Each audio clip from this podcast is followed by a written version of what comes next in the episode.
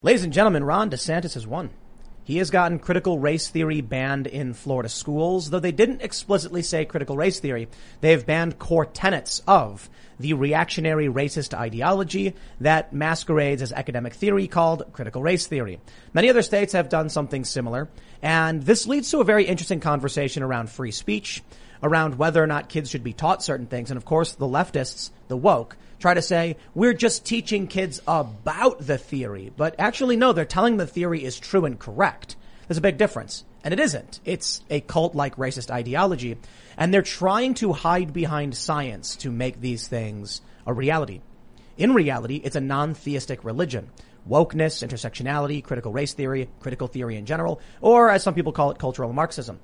So it's a Friday night and we're going to be chilling and talking about political Catholicism or just Christianity in the United States, the moral frameworks, things we have to talk, we, we talk about that quite a bit sometimes, and uh, cultural Marxism. And I think one of the core components of the, of the culture war right now is that wokeness, critical race theorists, intersectionality, feminists, whatever you want to call it, social justice warriors, have an absolutely different moral framework. Perhaps they don't have one at all. And the United States was founded upon, whether liberals like it or not, a Judeo-Christian moral framework. Joining us to talk about that today is Sohrab Ahmari, author of The Unbroken Thread. Thank you. Thanks for having me. Do you want to just do a quick introduction for who you are? Yeah, sure. So, uh, in my day job, I'm the op-ed editor of the New York Post. Um, and uh, on the side, I write books. And most recently, um, I wrote this book, The Unbroken Thread Discovering the Wisdom of Tradition in an Age of Chaos, which is a book I wrote for my four year old son. Although when I started writing the book, he was two. Hmm. Right on.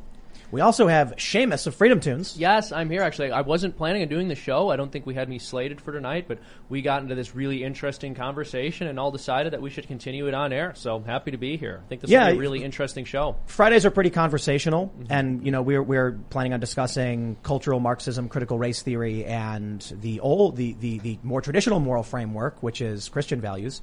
And Seamus is a, is a perfect person to join that conversation. Oh, thank you. We also have Ian. Yeah, I'm really excited about this. I s- listened to a lot of Graham Hancock's work. He's an archaeologist and talks a lot about ancient uh, history and cultures and about looking back to remember, you know, a lot of the, the wisdom that we've lost over the ages. I think it's such an important conversation. And now, but Graham Hancock believes that there were advanced civilizations in prehistory, correct? Um, I think he thinks theory? that there okay. that there it is it is highly likely. I don't think I don't know if he's ever found any proof of it. I think he's actually making a great case for lost wisdom by thinking that. You know, there, there, well, there was a there's. I watched a video of this guy who could move like 200 pound stone, 200 pound stones, mm-hmm.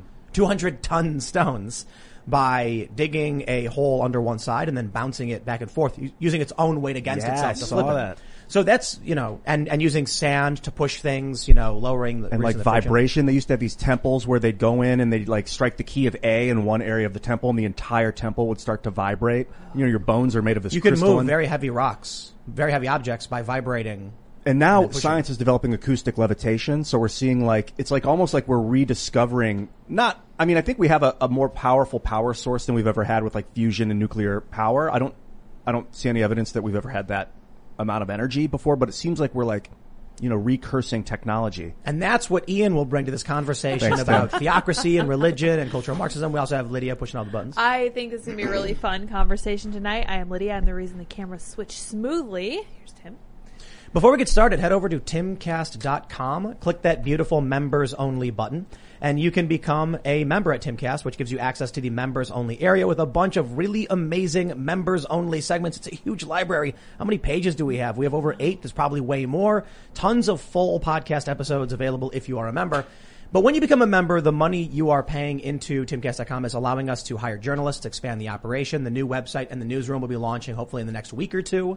And we're going to take this operation to the sky, baby. We're, I, w- I want to have five journalists working in the newsroom within the next couple of weeks. I want to have 50 by the next year or so, and I want to actually start cranking out fact checking the fact checkers and all the fake fact checks, and actually doing the groundwork on journalism, producing documentaries, producing podcasts. That's why we got to get as many members as possible. So with your support, we will do that. And uh, let's just jump into the conversation. So, um, so yeah, why should we have an authoritarian theocracy? I'm kidding. I'm kidding. yeah, but uh, so uh, today we saw critical race theory was trending, and one of the things that really worries me the most about whatever this is, right? I think, I actually think critical race theory is the wrong way to describe it. We are giving the battlefield to the left by using their terminology. This battle, this culture war has been going on for a very, very long time. And you can say the first modern battle in the culture war was Gamergate. Hmm. Then we see, you know, movies, video games, Comic-Gate, etc., where you started to see this critical theory, or whatever you want to call it. Some people call it cultural Marxism. I think that's a bigger umbrella term, a better umbrella term for a lot of what it is. Yeah. Wokeness is an easy way to explain it colloquially. But when we talk about critical race theory, it's easily masked by the woke. They just say, oh, it's just an academic theory and you're overthinking things and we shouldn't ban academics for children. But what's happening is critical race theory is a core component. It's just the racial component of critical theory, which is quite literally uh, uh an advance on, uh, um, or I should say developed off of Karl Marx's thinking and the Frankfurt School. I don't want to get too jargony. But it essentially is a, a totally different moral framework from Christianity. Now, the United States uh, and, and, this is mostly just my opinions, but you guys can feel, you know, feel free to chime in. It's built on a, a Christian framework, Christian moral framework. You look at what Ben Franklin, what Ben, Franklin said about it's better that 100 guilty persons escape than one innocent suffer, which was just taking from Blackstone's formulation. It is better that 10 guilty persons escape than one innocent suffer, which was just taking from the stories of Sodom and Gomorrah, Sodom and Gomorrah which I believe he quite literally said.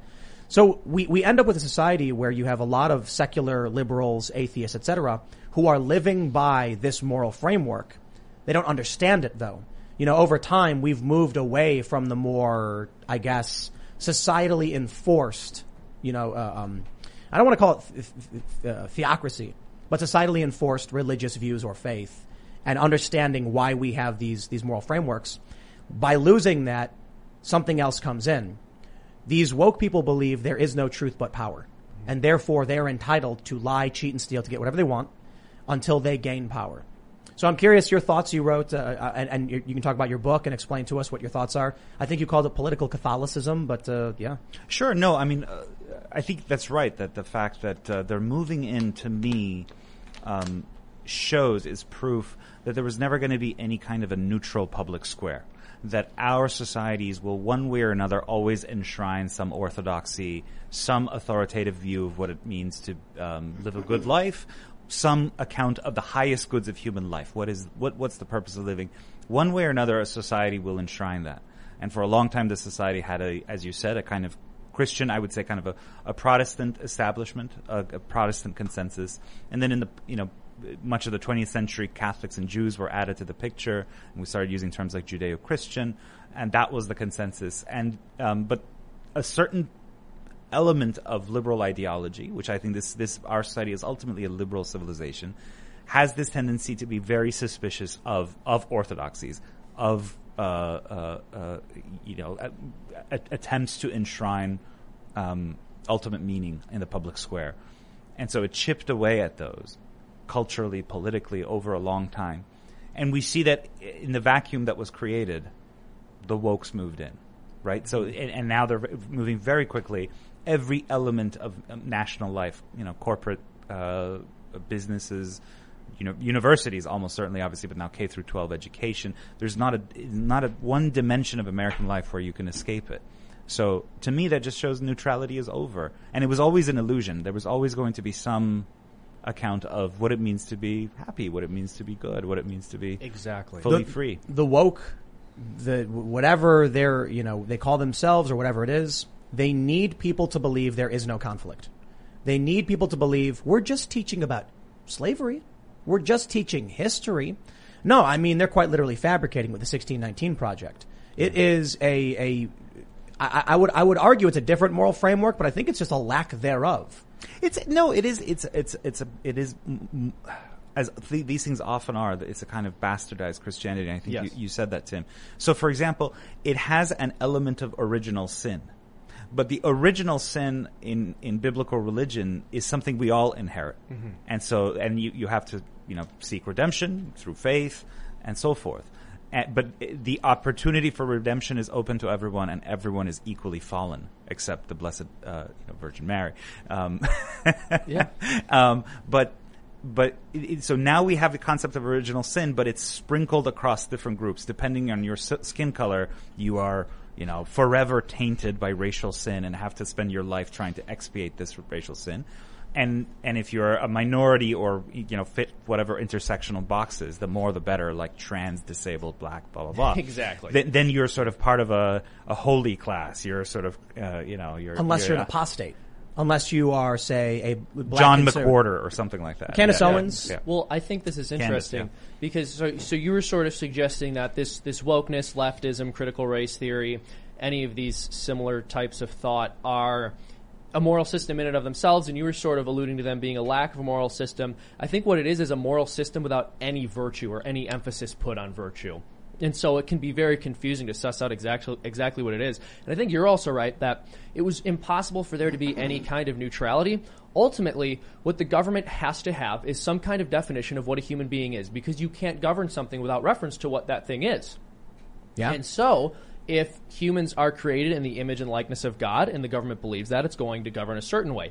If human beings are just blobs of organic material that happen to have amassed consciousness through some information processing at the level of the brain, and there's nothing inherently value about us metaphysically, the government's going to govern in a very different way. This is, this is actually really interesting because uh, I think we had a conversation about aliens on on this show maybe a few months ago. Would would the Constitution protect the rights of an alien? If like a, if like an alien spaceship landed on Earth and these you know little gray men came out, would they have free speech rights? Would they have constitutional rights? And you know, typically when we talk about this, people are like, well, of course. I mean, they're presumably people, and it's like, okay, well, if it's a different, entirely different species of, of being, then why do not dolphins or elephants have constitutional rights? In which case, there there is a presumed definition of who the law applies to, and it's a human being. Yeah, and well, it's, I I would also say too, when people get into the discussion on aliens, obviously it- it gets extremely theoretical. But the question is, are we talking about a creature which has free will? Because people will say things like intelligent life. Well, how are we defining intelligence? I think ultimately it's it, does this have free will? Does it have a soul, so to speak, or a rational soul? Well, you know what else is our people is uh, corporations, according to our government legally. And you want to talk about modern day religion? We're we're living in it. The corporate corporatocracy. Maybe that's what this should be—a corporatocracy, not a theocracy. Yeah, well, they- it's interesting, you know, and, and you, you were sort of talking about this, but how all, a lot of this intersectional stuff is really just a, a corporate religion too. It helps them because you can look the other way on how they're abusing their workers as long as they're giving money to the right causes and promoting wokeness. You know, they all they all changed their Twitter bio picture to a rainbow flag this month, so I guess they're nice and progressive. and We don't have to worry about anything they're doing. But yeah, I think it's interesting that that um, wokeness you can kind of trace its birth. I mean, GamerGate is interesting, but that it came after Occupy Wall Street. I actually it was it was it was at Occupy. It was. Well, no, but the thing was, like, Occupy was making. I, I think now, at the time, as a conservative, I was like, "Oh, these crazy leftists." But Yeah. in fact, after the, a- but after after what what uh, kind of big finance did with the Great Recession, in fact, those demands weren't. Now, in retrospect, I think weren't so crazy because the, the the idea that you would privatize all the gains but then socialize the risk onto Yeah. people that's that's outrageous and that was crazy but that movement didn't work and what instead it turned to is instead of a kind of class-based movement having to do with legitimate economic injustices and, and overweening corporate power in this country, it shifted to wokeism, which is really, really easy for for corporations to accommodate. I actually think that was intentional.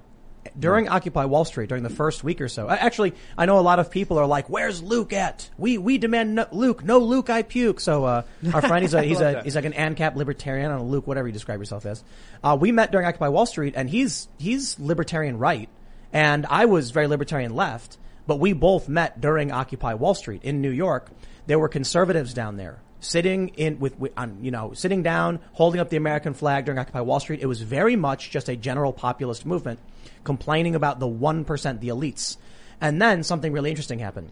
A lot of conservatives came out against it, and there were conservatives there. So that was, you know, for me, I was kind of surprised. I, I actually interviewed a, a, some, so, an older couple, and then the woke came in.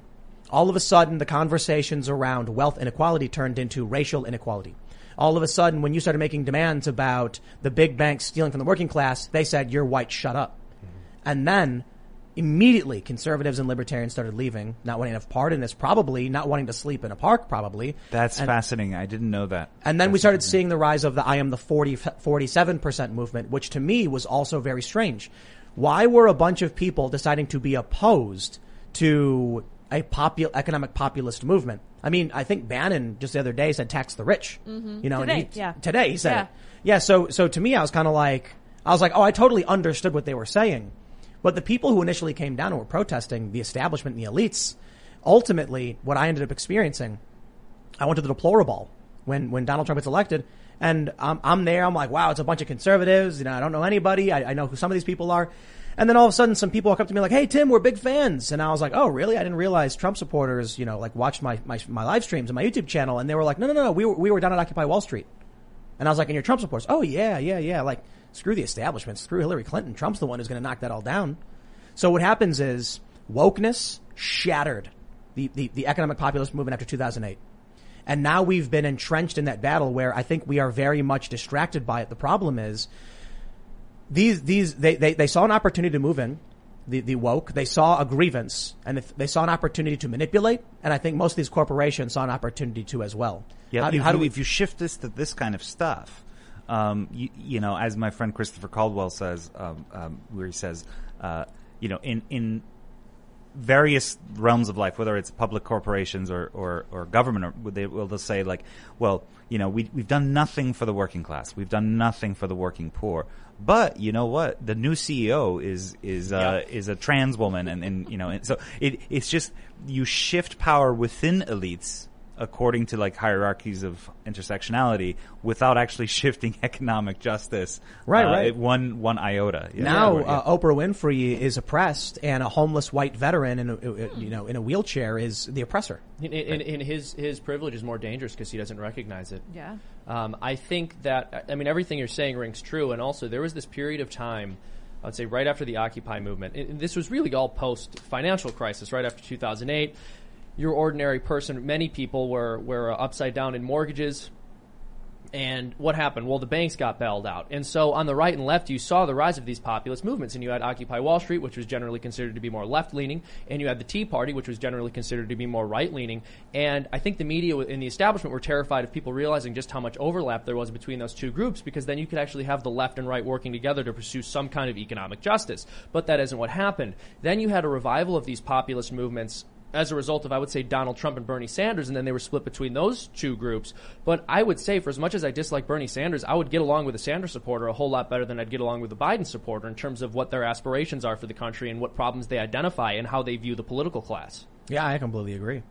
Although Sanders, I think in 2020, got absorbed by the woke blob. I Yeah. think Certainly so his too. campaign yeah. did. Yeah. Look, and I, I have never, uh, as I've said, never been a fan of Sanders. I think I'm sympathetic to, at least in some way, uh, the the desires of his followers. I think I agree with them when they point out certain problems, though I very much disagree with their solutions. However, Sanders was very disappointing, and it was almost like he just begged the establishment to take that nomination from him the second time. He was never very solution based. I liked the guy's fervor Mm. and vehemence, but he was always like, "We need to rebuild our crumbling infrastructure." And I was like, "If he says crumbling infrastructure, one more, I'm going to Yes. lose my." And he would never say how. Yeah, I was- never once heard him say the one like. The one percent has all the money that we need to take, and it was also very much. You're right. It was it was just uh, highlighting grievances, and he would talk about democratic socialism, and there would just sort of be this vague notion of we will do what Europe does. This is, you know, the most frustrating thing is the left doesn't understand what the economy is or what it means.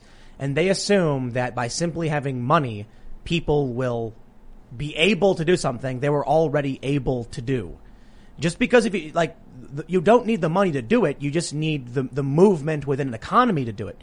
If everyone decided right now to go spend money, you don't need to tax anybody. The economy would just be on, it would explode. People would just buy and spend and the money would be circulating really quickly. The amount of money is less relevant to people actually just spending it. But they don't understand that the real core of the economy is the labor within it, not the digital number in a bank account. That's, that's what you end up with though. That's what they advocate for. I think for me, uh, I've shifted on economic issues. I, you know, I used to work for the Wall Street Journal editorial page, and that's obviously just you know your typical, uh, you know, the absolute end of all government is to cut marginal tax rates and, and, and promote growth.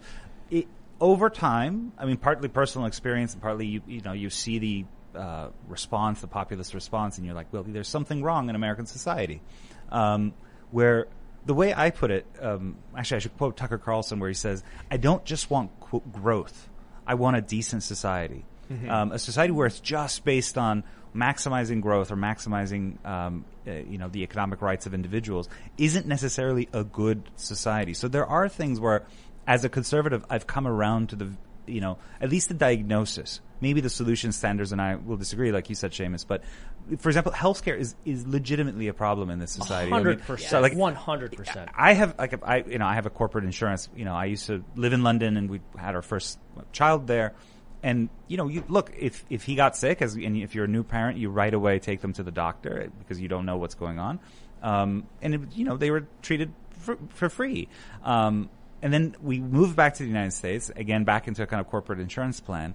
Kid gets something called the human meta- which is not a big deal, but it needs like one night of monitoring in the hospital. And we get a bill for twenty thousand dollars, of which we were responsible for like thirty five hundred. And I was like, okay, well, I could give an extra speech somewhere. I can write an extra essay, and it's not a big deal. But how do the kind of middle class people deal? They don't. it's They just go gonna go bankrupt. They just And go bankrupt. It's profoundly it's, it's unjust. complicated, and, and this is another area where I, I agree with the Sanders types in terms of their diagnosis of the problem. I think the solutions they propose are really bad because often it's been state involvement and just lobbying from health insurance companies and government overreach that has led to healthcare becoming such a disaster in this country. And they'll say things like, "Well, we should have Medicare for all." Yeah, well, even in Europe, most of their universal healthcare systems are not single payer like that. And Medicare for all would be unbelievably expensive at a time when we're already massively in debt. I can't claim to know what the exact solution is. I tend to be in favor of limited government solutions, but uh, healthcare is it's such a complicated mess right now that I can't say one way or another this is this is my preferred policy. I, I have some ideas, and I think it would be Well- good for lower income people, for example. I think what we have to do, what we absolutely have to do, is reconnect people to prices, but in a way that allows for people who are low income to be treated when they need it. I think most healthcare spending is not emergency spending, so people really could be shopping around, but instead they go, my health insurance company will pay for it, so they don't look at how much the services cost, and it allows hospitals to inflate the price of basically everything they sell, which makes it impossible for poor people to get treatment. So I, uh, uh, for a long time, was very pro universal health care, and even up till sort of recently, idealistically, I very much like the idea of universal health care. Kind of like how other countries do it. Uh, there's a basic level of coverage everyone has access to, and then you supplement with private insurance. And we we do try to save as many people as possible. Uh, however, in the United States, we have two really really big problems, which makes me feel like uh, maybe maybe this is not going to work. Um, the first of which is Bernie Sanders saying abolish private health insurance. Hmm. And immediately I'm like, okay, no, no, no, no, no, no. No one. He's like, we should have universal health care like everybody else. And then abolish private health insurance. And I'm like, yeah, no one, no one did that. Yeah. You can have your own private coverage on top of, you know, your standard universal coverage. But I'll tell you, the nail in the coffin for universal health care for me, you know what it is? It was when they Wait. announced racial distribution for vaccinations. And that was a hard stop. If critical race theory, wokeness, uh, are the driving forces for how we implement policy, and it seems to be the case these days with them flying Black Lives Matter flags at the embassies, the last thing I want to see is them going, okay, now we have your life-saving emergency medical treatment, and what's your race?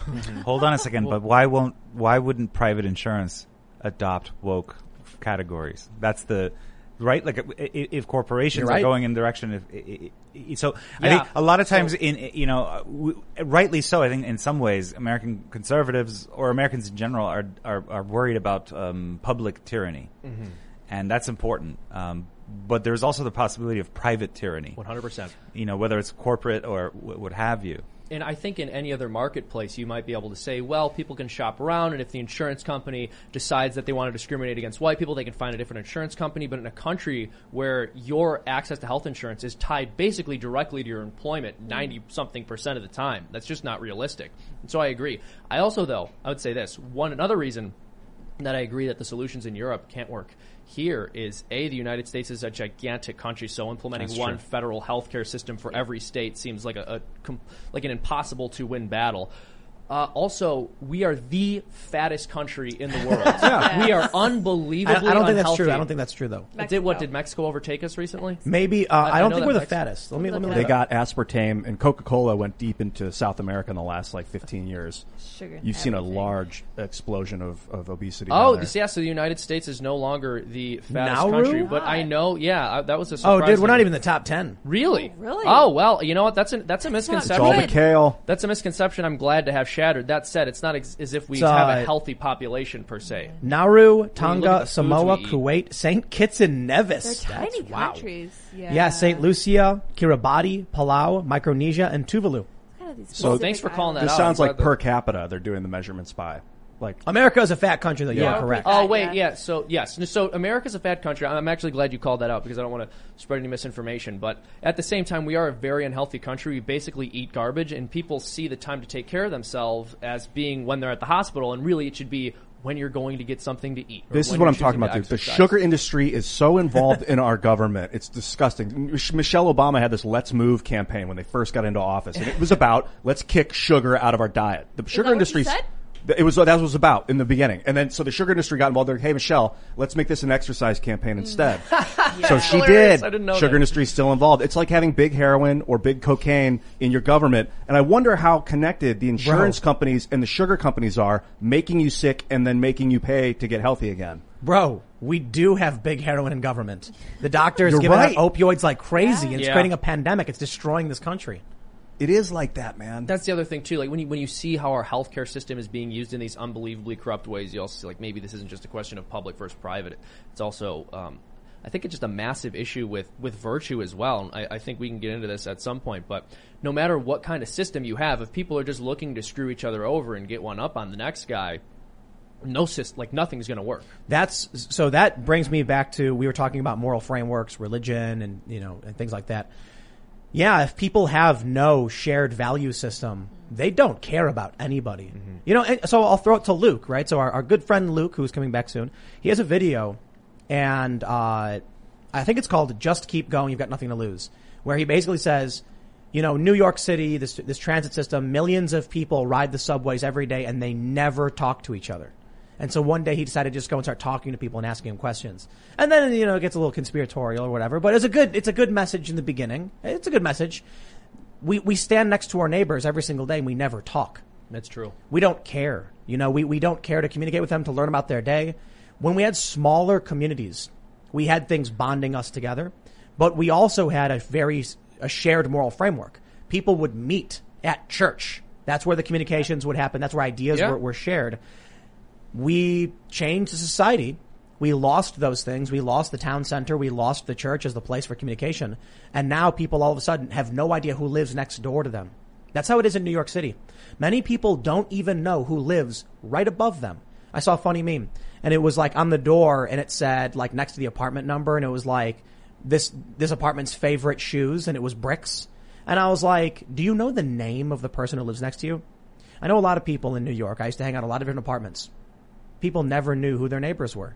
Oh, it's some guy, he's like a, a tech guy or something. I don't know his name. We have no connection. And that means when push comes to shove, when a crisis hits, people are just every man for themselves. So um, I live in New York. I live in Manhattan, and uh, we do know. I think my wife and I know the people on our floor. But if you Think you know. no, no, we do, we know them. um, my wife better than I do actually, but but the upstairs and downstairs we don't. Um, and that yeah, I mean this is uh, this is why I wrote this book. Basically, I um, you know, I have the son. He's he's four years old now. He's he's two when I started writing it, and I'm I, you know I guess I'm just worried about the kind of man our civilization will chisel out of him, and I think a lot of it has to do with a wrong account of freedom. Um, f- I think we define freedom, and this is a product of I think uh, maybe the past three four hundred years. I'll, I'll blame the Enlightenment. Uh, as a Catholic who's, who's who's bitter about the Enlightenment, um, I'm glad there's another one. but but but uh, uh, uh, you know this this idea that freedom just means having the maximal amount of choice, and there's no difference. There's no difference whether you use your freedom for good or freedom for evil. The- In this country, the founding generation did understand that they distinguished between liberty and license. Yes. So that true freedom in the in the kind of classical tradition, Christian tradition, true freedom meant um, doing what you ought to do. Yeah, exactly. It's, it, and it entailed uh, accepting limits. It entailed duty. It entailed sacrifice. Um, you know, Responsibility. responsibility. The freedom to do the right thing, basically. And uh, you know, when you don't Picture this. You're driving on the open road, taking in the beautiful views this country offers.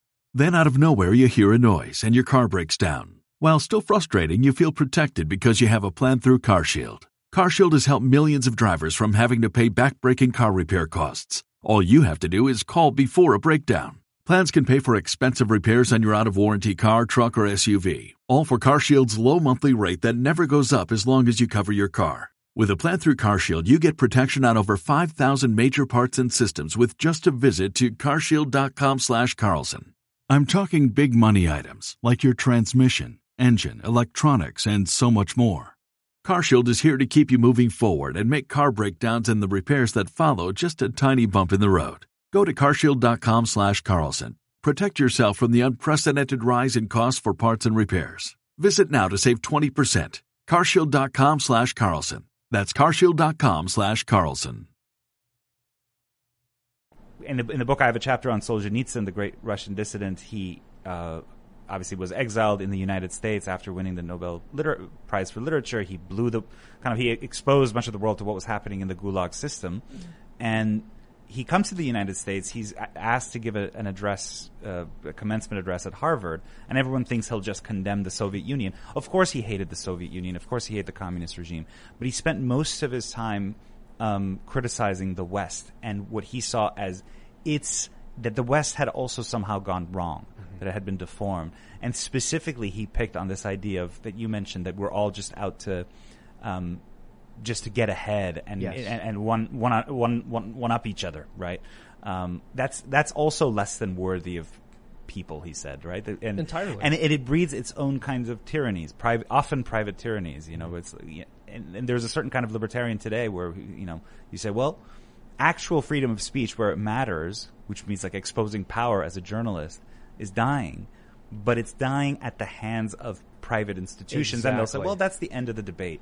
There are private actors. Big tech can do whatever you want to do. If you want to build your own platform, go ahead." That's you know, okay, yeah, within a narrow libertarian framework, sure, but in terms of is that is that good for society? Mm-hmm. No, I, had a, I, had, I had a conversation with some Trump supporters uh, a couple of years ago at one of Mike Cernovich's events. He does these uh, a night for freedom things, and this was in D.C. And I was talking to these guys, and I said that I uh, I, I oppose the use of physical and coercive force against people to, to take from them. I don't, I, I think that, you know, it has to be free exchange either through a market or through cooperation. And one of the guys said, wait, wait, wait, coercive force? And I was like, yeah, yeah, yeah, coercive force or manipulative force.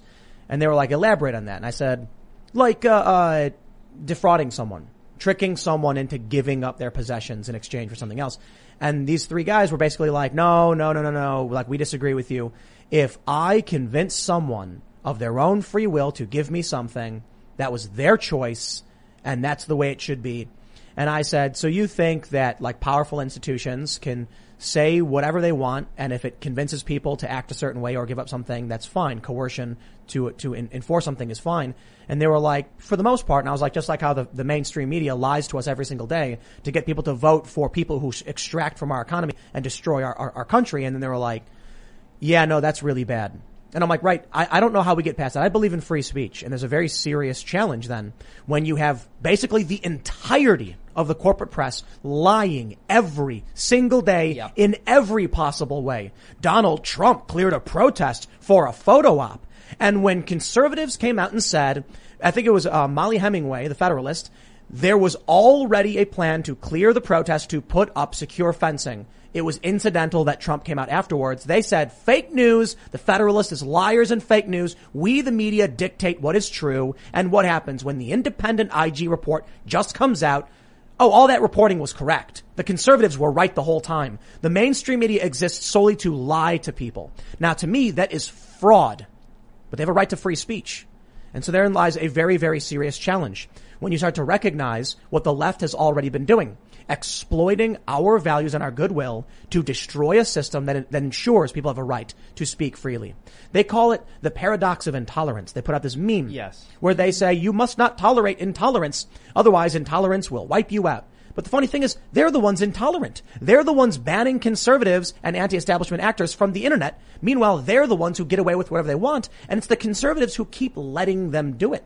Of course, they push back and say you shouldn't do this, but we still sit here and say Look, I understand basically the entirety, every single media organization was lying about everything Trump did almost all the time. Five years of Donald Trump as a Russian spy. And we just say, but our principles dictate that we allow them to say it. It's interesting. I, I, I believe also um, Karl Popper, who they're quoting in the, the tolerance of, of intolerance, or yeah, he was also a, a critic, a, a heavy critic of communism as well. But of course, that's not that's not going to be something that makes its way into a little viral comic. But I think there's a few he, wrote, things. he, he wrote a book called the uh, the Open Society and Its Enemies, and I, I I've, I've always wanted to write a book called The Closed Society and Its Friends. That's hilarious. Um, favor some closedness. Yeah, no, I hear it. I'm, I'm not necessarily endorsing No, him. I just I think know, it's I'm fun joking. that they leave this out. I will say this though. Uh, so Tim, there's a, I mean, there's a few things here. You you mentioned these media outlets, and you're right. It's really complicated because on the one hand, they do have freedom of speech. On the other hand, they are saying things that we know to be lies.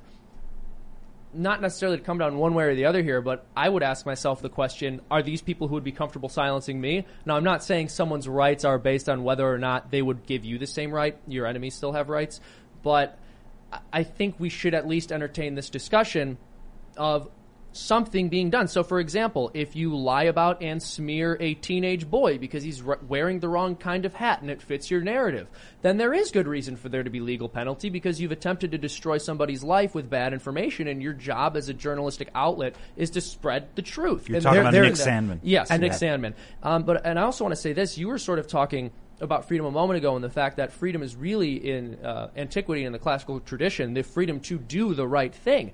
And with that comes this robust understanding that freedom and rights are very much duty based. The reason I have a right to own a gun is because I have a duty to protect myself, and therefore you're not able to prevent me from doing the things that I have a duty to do. And it's similar with the freedom of speech. I have a duty to speak truth when necessary, but if I'm prevented by do it uh, from doing that, I don't think it matters whether it's the government preventing me or a giant corporation. My right has been violated.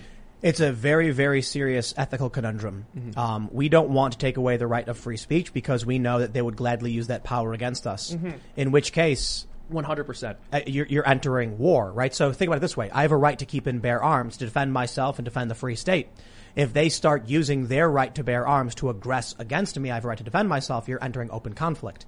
If I have a right to free speech to express and defend a free state, and they start using speech to suppress and oppress, you're entering conflict. But we don't take away people's rights. we, Yeah. we we just enter that conflict and try and combat those ideas.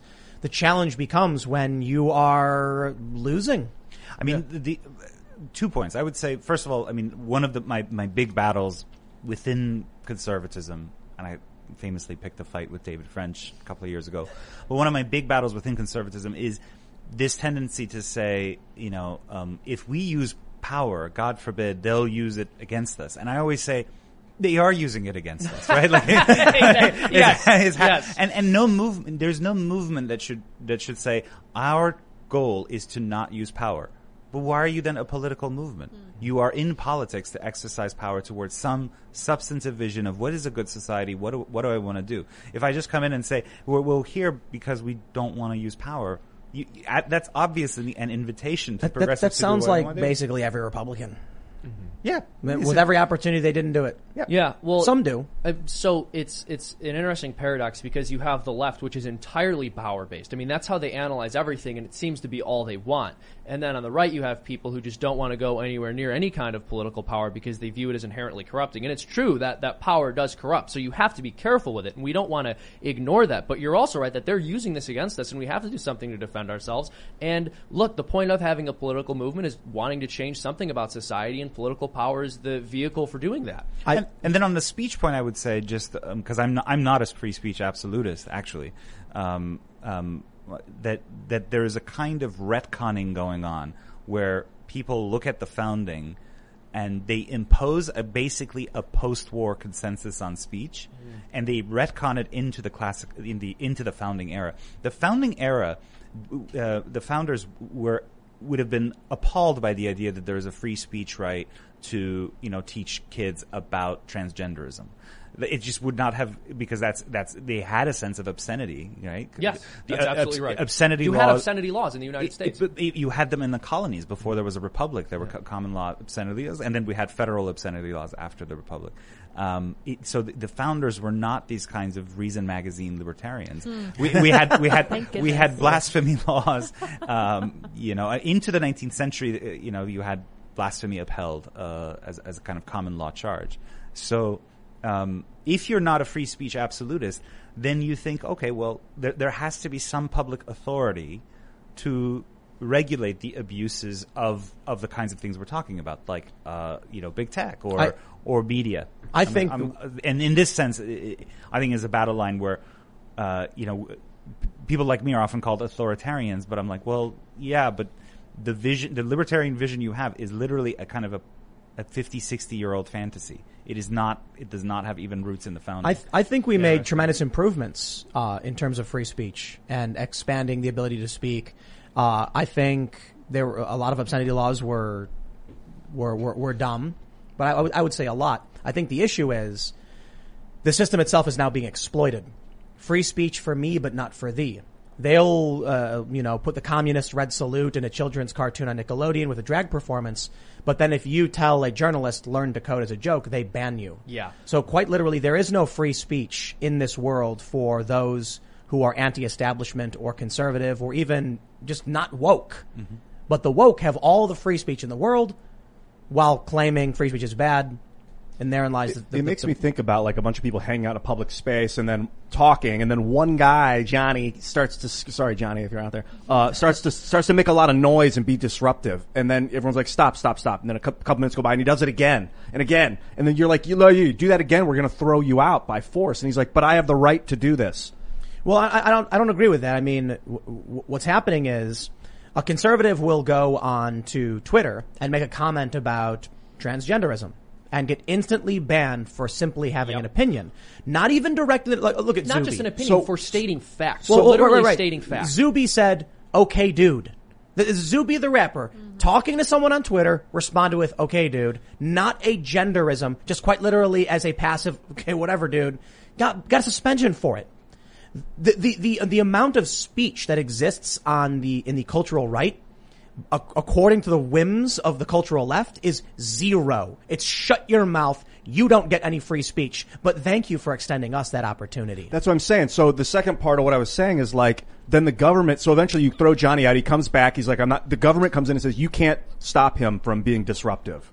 And that's what it feels like this, this, this government forcing of us to, to listen to this bizarre, I don't know what you want to call it, No, a, a how- twisting of faith or twisting of morality. It- how are they? How are they forcing us to, to listen to? it? Like, you can't say, you can't tell a transgender man that he's a woman on Twitter. that's a corporation. That's not the government. Well, Corporations, But that it's do not- seeping into the government is what I, I guess. The Well, sure, sure. I mean, you're right. It is a corporation, flying- which is a form of government, unfortunately. But but the, I mean, I, I think the way to to deal with that is uh, first of all reform this law, Section 230, which um, you know we at the New York Post, if I publish libel um, in our pages, our publisher, you know, God forbid, can get uh, civilly held liable and sued. Um, but in the 1990s, before there was ever a Twitter, before there was ever Facebook, Congress enacted a law called the Communication Decency Act of 1996, where it gave these platforms. Um, at the time, there were like internet bulletin boards that were completely nascent, so no one had any idea they would become so big. The right to act like publishers, meaning to censor kind of violent threats, pr- you know, truly kind of prurient content, child pornography, or what have you, and, and nevertheless not be subject to a publisher's traditional publisher's liability. That's the provision that Twitter and Facebook use, where they act like publishers, but they don't. But, but if you publish libel on their con- website, they they they cannot be held civilly liable. The, the, the law actually extends rather uniquely to literally any web service. So, mm-hmm. interestingly, I think you actually have an argument for not being able to sue the New York Times. I'd love the New York Times to just cite Section 230 as a legal defense because it would probably work. 230 just says a online web service. It doesn't de- define social media or anything. And so th- th- there's no distinction between publisher or platform, none whatsoever. Mm-hmm. There's interesting conundrums in that regard then, because I, I brought this up with Wikipedia. Wikipedia uses the 230 shield, where they say you can't sue us for what a Wikipedia article says about you because it was written by users, not us. Mm-hmm. However, the published page on Wikipedia was not written by users. It is an amalgam of a bunch of different comments from a bunch of different people, but then formatted and published by Wikipedia with that with a banner that reads "From Wikipedia, the free encyclopedia."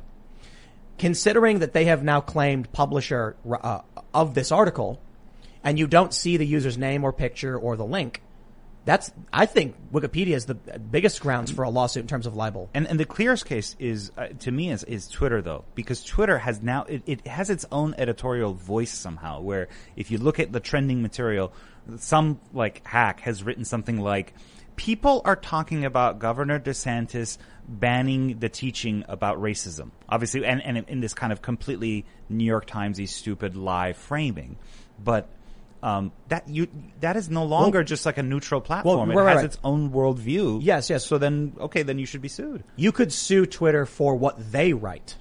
So when, for instance, Twitter said that James O'Keefe was operating multiple accounts, James O'Keefe sues Twitter saying that was a false statement of fact. Oh, sure, no, but I'm saying that the fact that they act like that, the fact that they have their own editorial voice, just makes it clear that they're no longer any kind of a just a web service. They're a publisher, Well, me- and therefore they should be subject to liability. I, I think the bigger problem is Times v. Sullivan. The, the higher, uh, well, I should say it's Times v. Sullivan as well as Section 230. For those that aren't familiar, Times v. Sullivan created the actual malice standard in defamation suits. So there has to be a reckless disregard for the truth, or you had to know you were lying, which is actual malice. I think what, what's happening now that needs to be challenged. Uh, what what separates Twitter deciding what is allowed to exist on their platform in terms of other people writing things, and the New York Times separate, you know, deciding what's allowed on their platform and choosing and, and choosing what appears on the front page. Twitter, through algorithms and through their rules, will remove and shadow ban conservatives for the most part. They, there are leftists who get banned for sure, but it, it's a it's a tendency towards banning conservatives, and Totally. it's, it's a very strong tendency. So. Um, what, what's the difference between that and the New York Times saying we're only going to allow this to appear on the front page? Money? Is that is that really it? No, no, no. I, I mean this seriously. If Twitter says, "Okay, uh, uh, you tweeted "Learn to Code" and Ian tweeted "Happy Pride," I'm going to ban you. Hey, guess what? The only thing that appears on the front, you know, on the on the newsfeed for everybody is exactly what Ian said, and I banned everybody else. So it's it's this really fascinating thing where they're like, I didn't choose to put his writing on the front page. I just asked one million people to write their opinion and banned all of the opinions I didn't like. So quite literally, exactly what I wanted appeared on the front page. Whereas the New York Times says we have 30, I mean, the New York Times probably has thousands of contributors who all write articles and then they say, we looked at all of them and we've decided this is the one that will go on the front page. What's the difference? The New York Times as a corporation paid that person? All right. Here's what I'm saying. Here's what I'll do.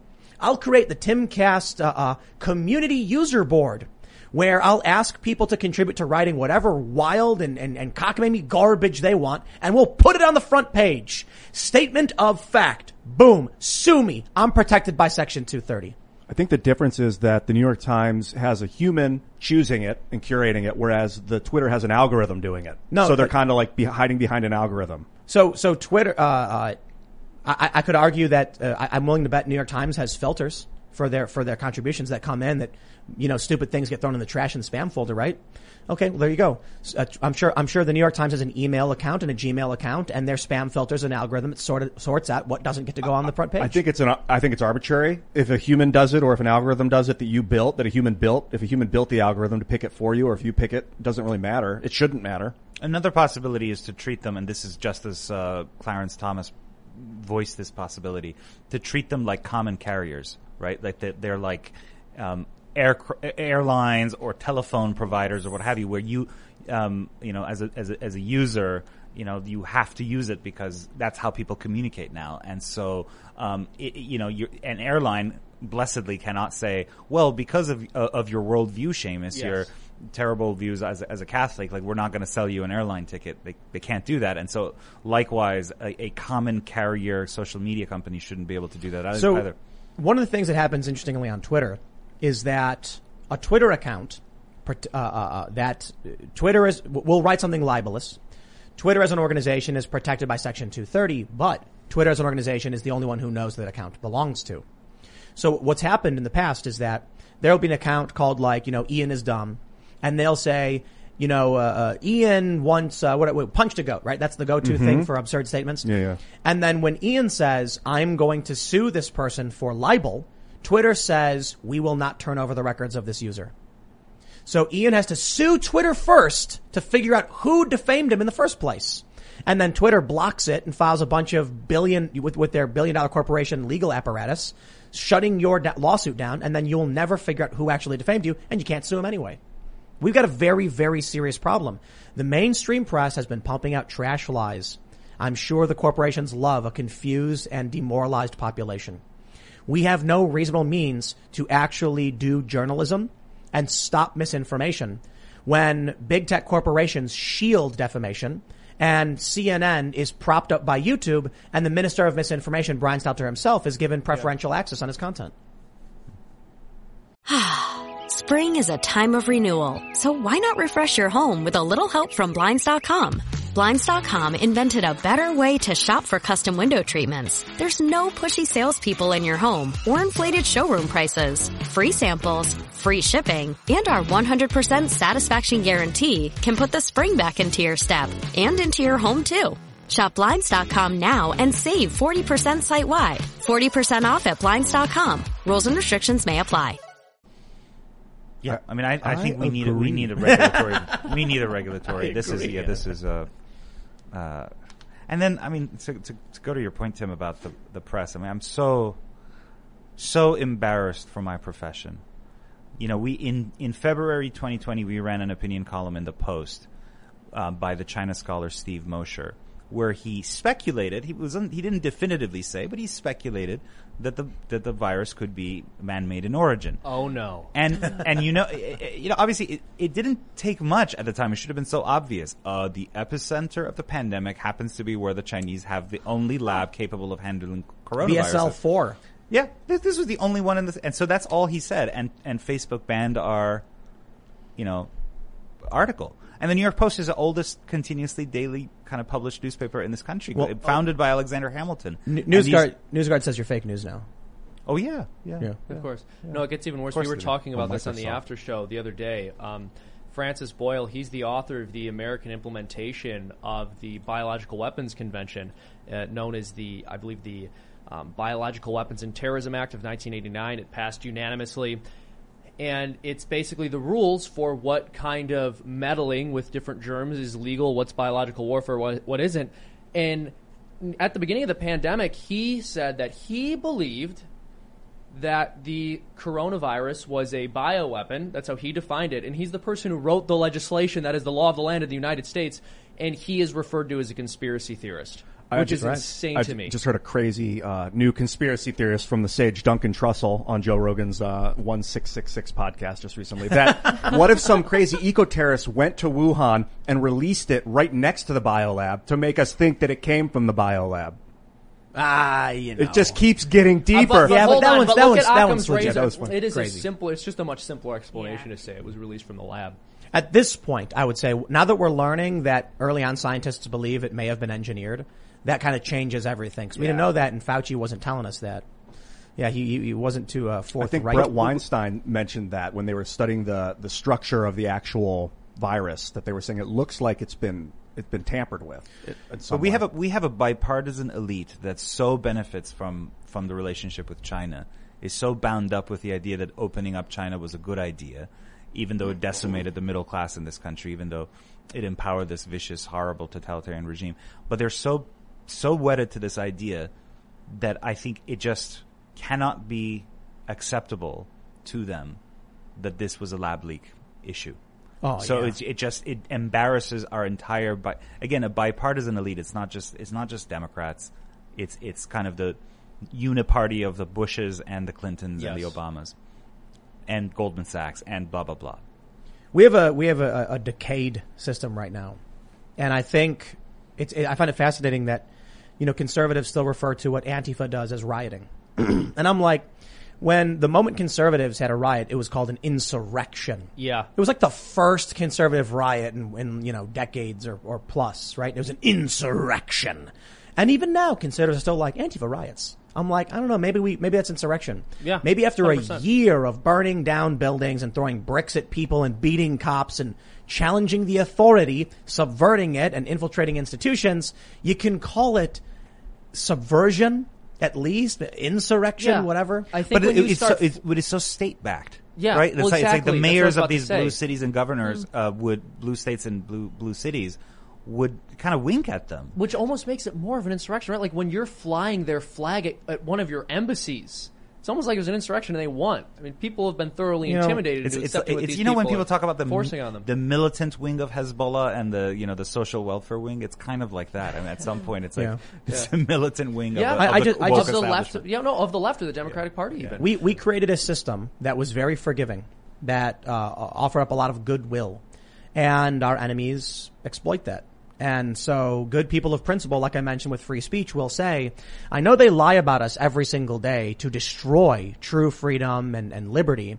And uh, we will continue to afford them the right to use these things while they strip us of those same rights. So how did it get? How did it get here? Like, obviously, we had a system of free speech for 200 years, uh, leading up to now. Did they? And they were like militantly. They would crack down. Like in World War II, they had like put people in internment camps. In the 1800s, they would. I mean, I don't know. We- we- like, we- we had people we were locked up under Wilson or attempted to be locked up for like protesting World War yeah, One. we, I we mean, had an office of censorship. Yeah. Silence accelerates victory was the slogan of the World War II Office of Censorship. and you got to wonder at some point di- were they right? Like, is unabridled, unbridled free speech is it opening us up to being manipulated from outside powers? It seems like there. If you go too far in either direction, then you're setting yourself up for disaster. I'm gonna, let you in on, uh, uh, on on a sad truth, Ian. Liberalism is a luxury of those not in conflict. Oh, Uh, I've talked about this for years. Um, that, for instance, feminism, as we know, intersectional feminism and critical race theory, is only able to exist because we live in this beautiful protected bubble that no one can invade. If we were actually dealing with international conflict and we, we were facing c- civilian attrition, people were dying and being killed and cities were being bombed, you better believe they would lock down free speech and go nuts arresting random people. Abraham Lincoln, Every he tried, what, what he tried to do? There's, there's like the, the, the legend that he issued a, a, an arrest warrant or wanted to for a Supreme Court justice. Hmm. War. You don't have the luxury. The people who are willing to get aggressive and, and, and, and violate principles are the ones who, who in many instances end up winning, and that's horrifying. So we want to maintain our principles. We want to believe in freedom. But now what we're starting to see in the U.S. is a lot of people, and this is the crazy thing, not even in the U.S. I was in the U.K. and some British conservative activists told me that they used to be classically liberal, now they're fascists. And I'm like, get out of here. You're not really a fascist. And they, would- they would tell me, no, but they're full on authoritarians. They think that the only way to combat the in- incursion of Marxism and these, these insane ideologies and this moral corruption within their society is by force to, in, to ensure the protection of your values. And you know what? The United States did it in World War II. So, so these leftists want to talk about here are the U-boats storming Normandy. Those are the real anti-fascists. Guess what? They really do mean it. Okay, they they were technically anti-fascist in a sense. The anti-fascists by name back then were communists, but the Americans had an office of censorship. We put people in concentration camps, internment camps. What are you going to call them? We literally said, "Yeah, you look a certain way, so we're going to lock you up." The United States violated the rights of so many people to win that war. And the same thing happened in the Civil War. But you know what? Not a single person, I think, would say the U.S. was the bad guy, the North were the bad guys in the Civil War. Not a single, well, I shouldn't say not a single person, obviously. uh, there's the South. the war of northern aggression. Yeah, is exactly. There, they there call are, themselves. oh, oh, this way. I'll put it this way. In modern society, the average person would say the North were the good guys. The winner and then when you the bring up all of the rights that were violated, say we did what had to be done. Then you say 1945 internment camps for the Japanese and the suspension of, of freedom of speech. And they would say, well, you know, the Nazis were bad. We did what had to be done.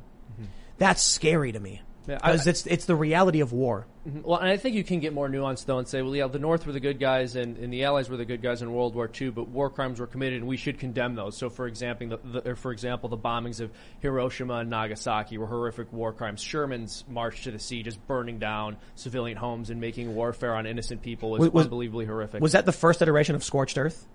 I think. The March to the Sea? I don't. I don't I, think so. I, I'm not entirely certain. I United remember States? hearing that, but I don't. I think It's been scorched going on for thousands very of old- years. Yeah, very old principle. the Romans would do it. yeah, salt. That's earth. right. I mean, Tim's. I want to go back to you said something. Liberalism is a luxury for for uh, when there isn't war or when there isn't violence.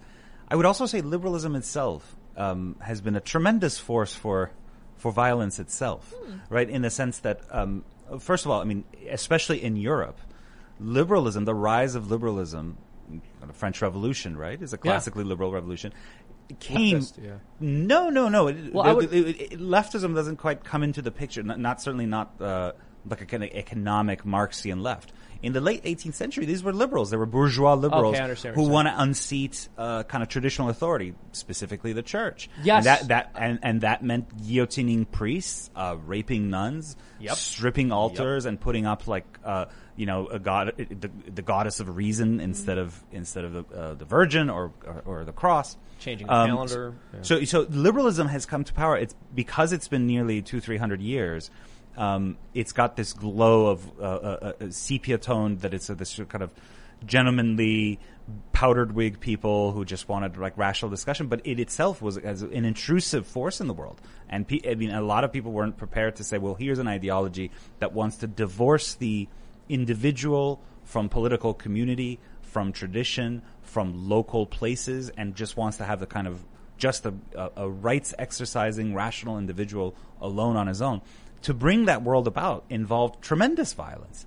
And it continues to be, as my friend Patrick Deneen argues, that wonderful book, Why Liberalism Failed, it's not the case that it's, we, we face a battle between individualism and statism or a tension between those two. The two grow in tandem because the more you kind of individualize the person, remove him from these traditions that guided us over centuries and kind of gave you a sense of what's what the good life is.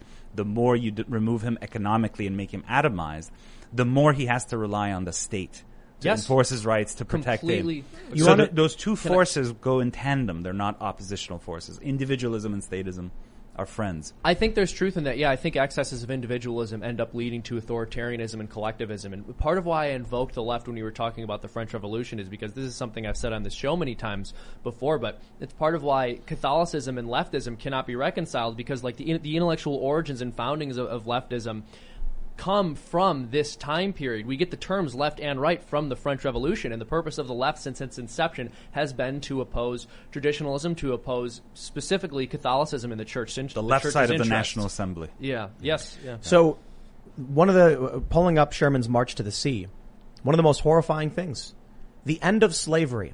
What what was a contributing factor? One of the contributing factors that led to the eventual surrender of the Confederates and ultimately to the Reconstruction era and the abolishment uh, abolition of slavery. It was when, wow, Major General William Tecumseh Sherman of the Union Army began to march from Atlanta, burning down and destroying industry, infrastructure, and civilian property. The operation broke the back of the Confederacy and helped lead to its eventual surrender. Sherman's decision to operate deep within enemy territory without supply lines is considered to be one of the major campaigns of the war and is considered to be uh, considered by some historians to be an early example of modern total war. What did they do? They destroyed civilian property. Yeah. They wiped out people horrible. who had who, who didn't want to be involved. But you know what? The reality of war was the food they make goes to our enemy. And if we want to end slavery, this was one of the tactics used, and it worked. I don't That's know. really horrifying, isn't it? It is horrifying, but also I think there could be a better way because every other developed nation ended slavery without committing similar war crimes. I mean, I'm on the side of the North here, but other countries, mostly, I, th- I believe the United States is the only developed country that ended slavery through a civil war. We're going through some kind of new iteration, fourth or fifth generational uh, warfare with what's happening in, in, this country. And I think it's fair to say that uh, those who believe in freedom and liberty or, or classical liberalism, these ideas, have probably already lost. I know a lot of people say that, and I think James Lindsay said something to that effect. There are people like Michael Malice who are much more optimistic and say there's no way we can possibly lose. So, Malice Well, says that? Yeah, he's he's very much like, look how stupid these people are. How could anyone be, you know, blackpilled on this? These people are horribly dumb, and he's got a good people- point. I, I like Michael Malice a lot. Dumb people win all the time. Wasps are really dumb too, and lots of them can easily kill a person and carry on and do it again. So what we end up seeing now is, I'll say it again, our embassies flying the flags of Black Lives Matter. And of course, the rainbow flag, the sacred Yes, liturgical uh, item that you is have the, to carry. Praise be that to one. Isaac Well, for that's that the one. thing. Yeah, that one. that one very much is the the centerpiece in many ways of the modern religion that they have. Mm-hmm. It's. I mean, if you question any of their um, views on quote unquote sexual freedom, that's it. That really is the group you're not allowed to speak out against. And reality. Yeah, It forces you to. Yes. i i- this is the most totalitarian aspect of it. It forces you to say that something that you know is not true, Mm-hmm. right? Mm. The fact that uh, there are two sexes. Yes. And gender has this kind of embodied component that mm-hmm. you cannot overcome just by willing it or with surgical mutilation. But you have to say that, you know, there are, first of all, that there are 135 or however many Yes. genders. Infinite. And- and the- infinite, possibly infinite. I mean, and it's in, it's entirely concrete, right? Sex is entirely concrete. There are two possible roles that a person can have, and your subjective sense of self-expression doesn't change that at all. We talked on this. We talked about this in the last show we did, and I think it was on the after show segment. But part of my belief here is that this is just the inevitable outgrowth of a contraceptive culture because once people lose sight of the sexual act as being procreative, it becomes about pleasure and self-expression. Absolutely. And so it's not a question of what am I doing to contribute or create. It's a question of how am I expressing myself here. And then you become entirely detached from reality and you create millions of different expressions that in no way, shape, or form map onto the act which is occurring. I, I think we're referencing. I, I, I agree, but I, I think a lot of it is just remnants or, or um, an, an outbreak from deconstruction when words become meaningless. And I think that the, the goal is basically that nothing means anything. You, Ibram X. Kendi was asked to define what racism was, and he said, racism is, raci- racism is when institutions have racist policy. And it's like, Nope. what? Can't use the word to define the word. Yeah, what are you ta- what are you talking about? So when it comes to gender as well, men and women become entirely meaningless, and that's why there's a meme where you ask someone to define the word woman. Yes. and they they can't. Now scientifically, it's very simple. It's an adult human female. Exactly. But then, not complicated. Yeah, no. I mean, if you look up any academic journal, it says this. In modern mainstream culture, it is a ban-worthy offense to assert something like this. Let alone the, the, the Zuby said, "Okay, dude." Well, and this is also this is the point I was making earlier. It, with these violations of people's ability to express themselves, it's not as if it's my opinion versus your opinion, and the conservative opinion just happens to not be allowed on Twitter. It's not a conservative opinion that there is such a thing as a woman and that women are different from men. Like this is a fact. The fact that a woman is an adult human female is a fact and yet you're banned for stating it. It's not as if this is one person's opinion versus another person's opinion. These are concrete realities. Well, they were, but when you have a group of people who are dominating our cultural institutions, who are in every major corporation and advertising network, and are making the rules for social media, then you get governors and politicians locking you down so you can't go and talk to people. They wouldn't let people go to church. Mm-hmm. The only way to get your uh, to get your news was through social media, which has filtered out even fact-based news articles we know to be true from the likes of the New York Post. Yeah. So the only opinion and news you're getting is the one they deemed you're allowed to get. Exactly. Dr. Fauci, he is the science. Mm-hmm. Yes. You cannot debunk me. I am science. I tweeted, said that. I tweeted again last night and felt guilty that I was using Twitter and not Minds. Like, why did I keep using Twitter? I like Twitter. I mean, I like I like the idea of Twitter. It's it's functional. It's big, but why? Why do we keep using it? It Yeah, has name recognition. It's the only, I mean, it's it's unfortunate, but it's the place where other people are going to hear you. And they did everything they could. I know why we use Twitter because when uh, Parler attempted to launch, the massive companies got together and said, "We're not going to allow that." and that's why we're using Twitter. They got No. banned like the next day. After The- but- Donald but- Trump. It was but, immediate. but Ian, you gotta have fun with it, right? So the other day I tweeted, imagine not thinking the Foo Fighters are the greatest band of all time. Uh, that I can get every- down with. Everyone, no, come on, the Foo awesome. Fighters. Well, Everybody Dave was Grohl. like, Tim, what's wrong with you? How dare you? Do you actually believe that? I think I No. liked that tweet Oh, actually. Uh, I, I, I posted, I posted a month ago, who is the greatest band, what is the greatest band of all time and why is it Radiohead? The Give point is. I just know that these are things that people get riled up about, like, your favorite band is, of course, your opinion on music is better than everyone else's. Most people have fun with it and they post things like, no, my favorite band is this. But it was funny just how, how like people just erupt and I'm like, that's what Twitter is for. See, Michael Malice has it right in that regard. However, I don't completely agree with him when he points out someone being dumb on Twitter and I'm like, dude, a zombie horde can wipe out a civilization. In every movie we've seen it. Okay, maybe not really, but if you get these no, like, but, but barbarians can overcome Rome. yes. yeah, seriously, Yeah. anybody Or the who's French played, Revolution can happen. look, look, look, anybody who's played like OG, War- OG Warcraft, you just spam from the barracks a bunch of knights or grunts, and then just keep sending them nonstop and overwhelm your opponent. That's how Zerg became a verb. You basically the Zerg are from StarCraft. It's this alien like lizard. Have you see bat or uh, what's the Starship Troopers where they fight the bugs? That's Yeah. the Zerg, and they would just make massive amount of Zerglings and then rush the opponent. they're like really weak. so they're Yeah, oh, I- I'm being Zerged. I, I, I famously have a very um, uh, kind of uh, quick to block trigger finger. So I just I I, I, I deal with the Zerg the way the Starship Troopers. I'm like No, block, but, block, but, You know block, what I block, no, no, no, block, but Here's what I, when no, people no, hold, hold really on. annoy But, me- but what, I- what I'm, what, what we mean by this is, if you have 10 million really dumb people and they show up with bricks and torches, the cops are going to leave. The mayors are going to give them what they want, and the sane, rational people who don't do that lose everything. Yeah, well, I mean, the police did get defunded. So political violence in this country worked, which is what made that um, when they turned it into a kind of a 9/11, they call it one 6 What, what made their response to that so outrageous is that they had spent the summer making it clear that political violence gets you results. Yeah, Right? If you want to defund true. the police, Very good point. you know, burn down entire neighborhoods, working class neighborhoods. But conservatives aren't willing to be insane lunatics who want to hurt people, unfortunately. or moderates. I mean, Yeah. is you just have this extreme sect of people that are kind of twisting out of their mind, and everyone else is like in I want, shock. I want, I, I I'm want just you guys to imagining imagine a some- moderate riot. They're like some of this, but not too much. Like, No, I want you to imagine this. I want you to imagine like Jordan Peterson and Dave Rubin angrily marching in their nice fine suits with torches. No, and. Jordan Peterson. It's like if gonna- you think I'm not going to burn your store down, you're absolutely wrong, man. I've got this brick for a reason. It's going through your window. I It's a pretty good impression. Thank you. But could you imagine Dave Rubin like marching with a bunch of angry people to cause violence? It's never, ever going to happen. And you know what? These companies and these mayors and these Democrats know they have zero to worry about from people who challenge their orthodoxy. Yeah, I don't want a government of I don't reactionaries. I don't know if they think that there's nothing to worry about though, because they're working very hard to ensure that people get censored. You always see these op-eds written about large YouTube celebrities who have larger platforms at this point than these media conglomerates do, or, or some of their, you know, uh, uh, favorite properties on their, um, on their networks have, and you almost always get the feeling that this is because they want these social media platforms to step in and start silencing creators who the media deems as problematic because again they're competition.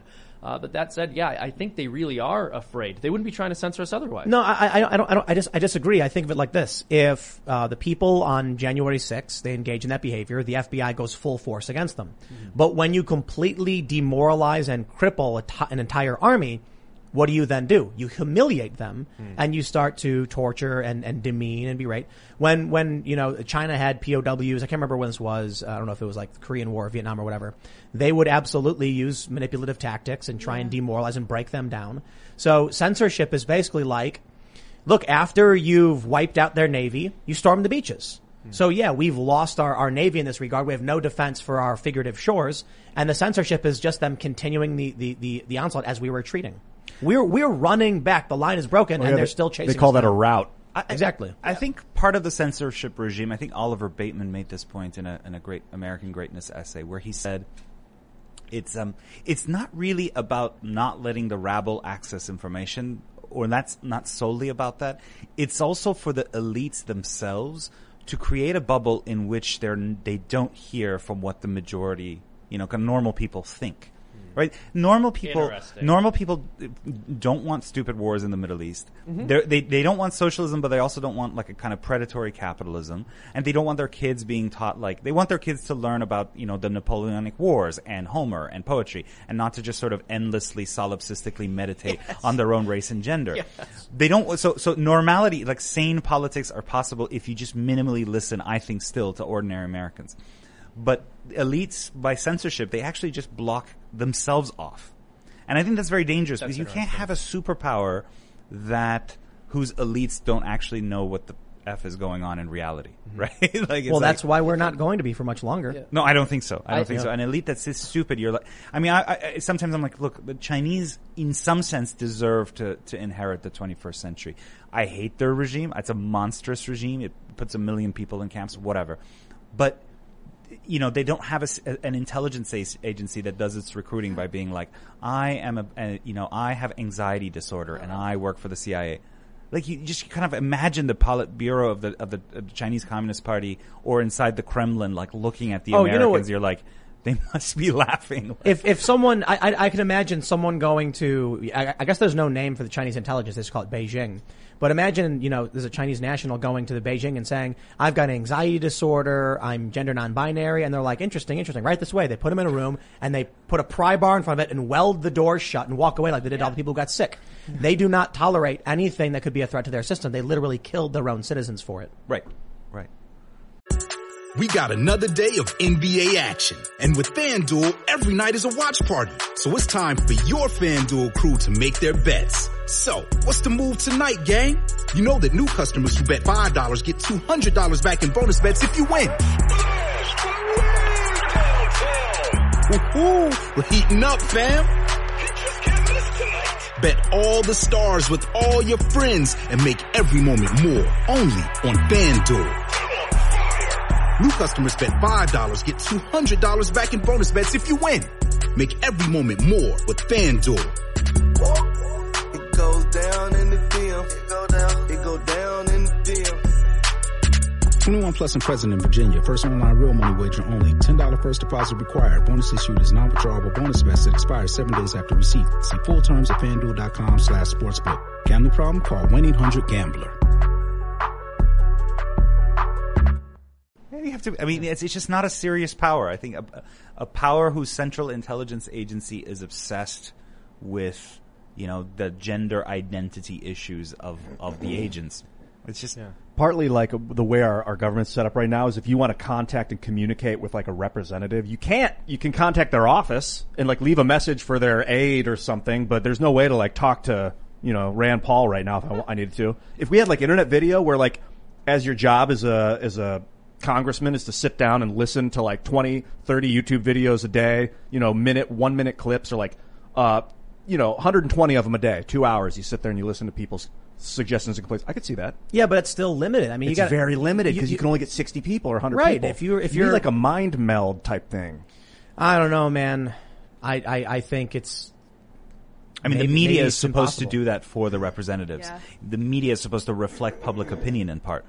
Um, but instead, what they've done is to think of themselves as mediators between what power wants to do and this stupid rabble that they, you know, is doesn't know what's good for them. And the media's job is sort of to like massage the messages of power to the people rather than reflect it to power and yeah. hold power The, accountable. ru- the It's a root kind of the word mediator is media.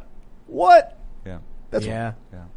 The mainstream media, the fourth estate, used to be that they were considered to to be almost a co-equal branch of government. They would challenge the power and regulate it such that the people had an opportunity to challenge the corrupt. Not anymore. We kind of do. Like this show is an example of it because we could have people on the show that have an opportunity to express like unknown opinions, and then people like Rand Paul will hear it because people they It's watch true. it. It it gets passed. And I, and I think one of the most important things we're doing is over at timcast.com because, uh, I, I was, I was talking about this in, a, in an earlier video today. You know, Brian Stelter, he was on C-SPAN and people were calling up C-SPAN and it was hilarious. They were like, you are the, you are the worst disinformation, you know, outlet. CNN is trash. You're liars. Beautiful. One guy called him the minister of misinformation and said, at this point, if you do the opposite of what CNN says, you'll probably be, be better off. so I, I tell people we can't just be doing shows where we complain about it. It's a good thing to spread awareness, but you have to do more than that. You have to create stuff. So that's why I wanted to, I, I reduced by 50% the amount of segments I was producing every day because I wanted to make the vlog happen. I need more time to do that. I need more time to look through job applications and expand the business.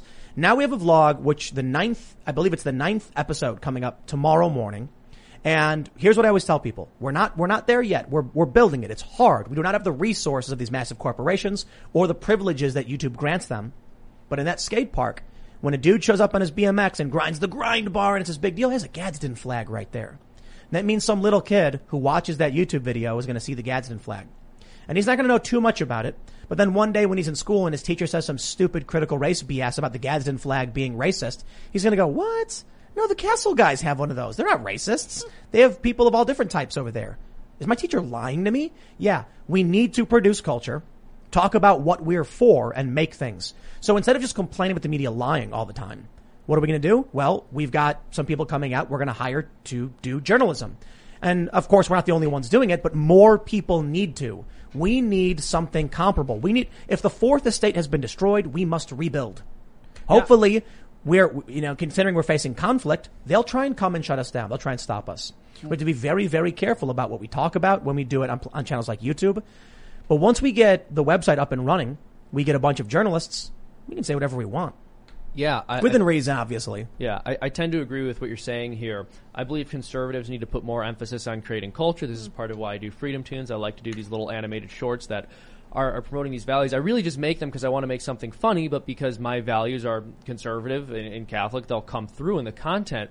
But the problem is, conservatives generally scoff at media. It's strange. They'll lament the fact that they don't have enough representation in media, but when someone says they're going into media, they tend to laugh at them. And they definitely won't, won't let their children pursue a career in media. But the reality is, the way the left has gotten their morality across is by very passively asserting it in the background of the things that they create or in the foreground, but not in an overt, heavy handed way. So they'll just have characters in their films agree with certain lifestyle choices that other characters have made without beating you over the head with the fact that the producer thinks that that's an okay thing to do. They'll have characters talk about how they have casual sex, but it won't be a driving part of the plot of the film. They'll have characters discuss abortion in a way that isn't condemning it or homosexuality. They don't sit there like conservatives do and say, here's what we believe about X, Y, and Z. They just show you It's those passive. things happening and say that those things are normal. And if conservatives want to have any shot at winning the culture war, they need to do the same thing with the media There, they there- create. there's this tape from uh, like the Nixon tapes, uh, and he's talking to some of his advisors.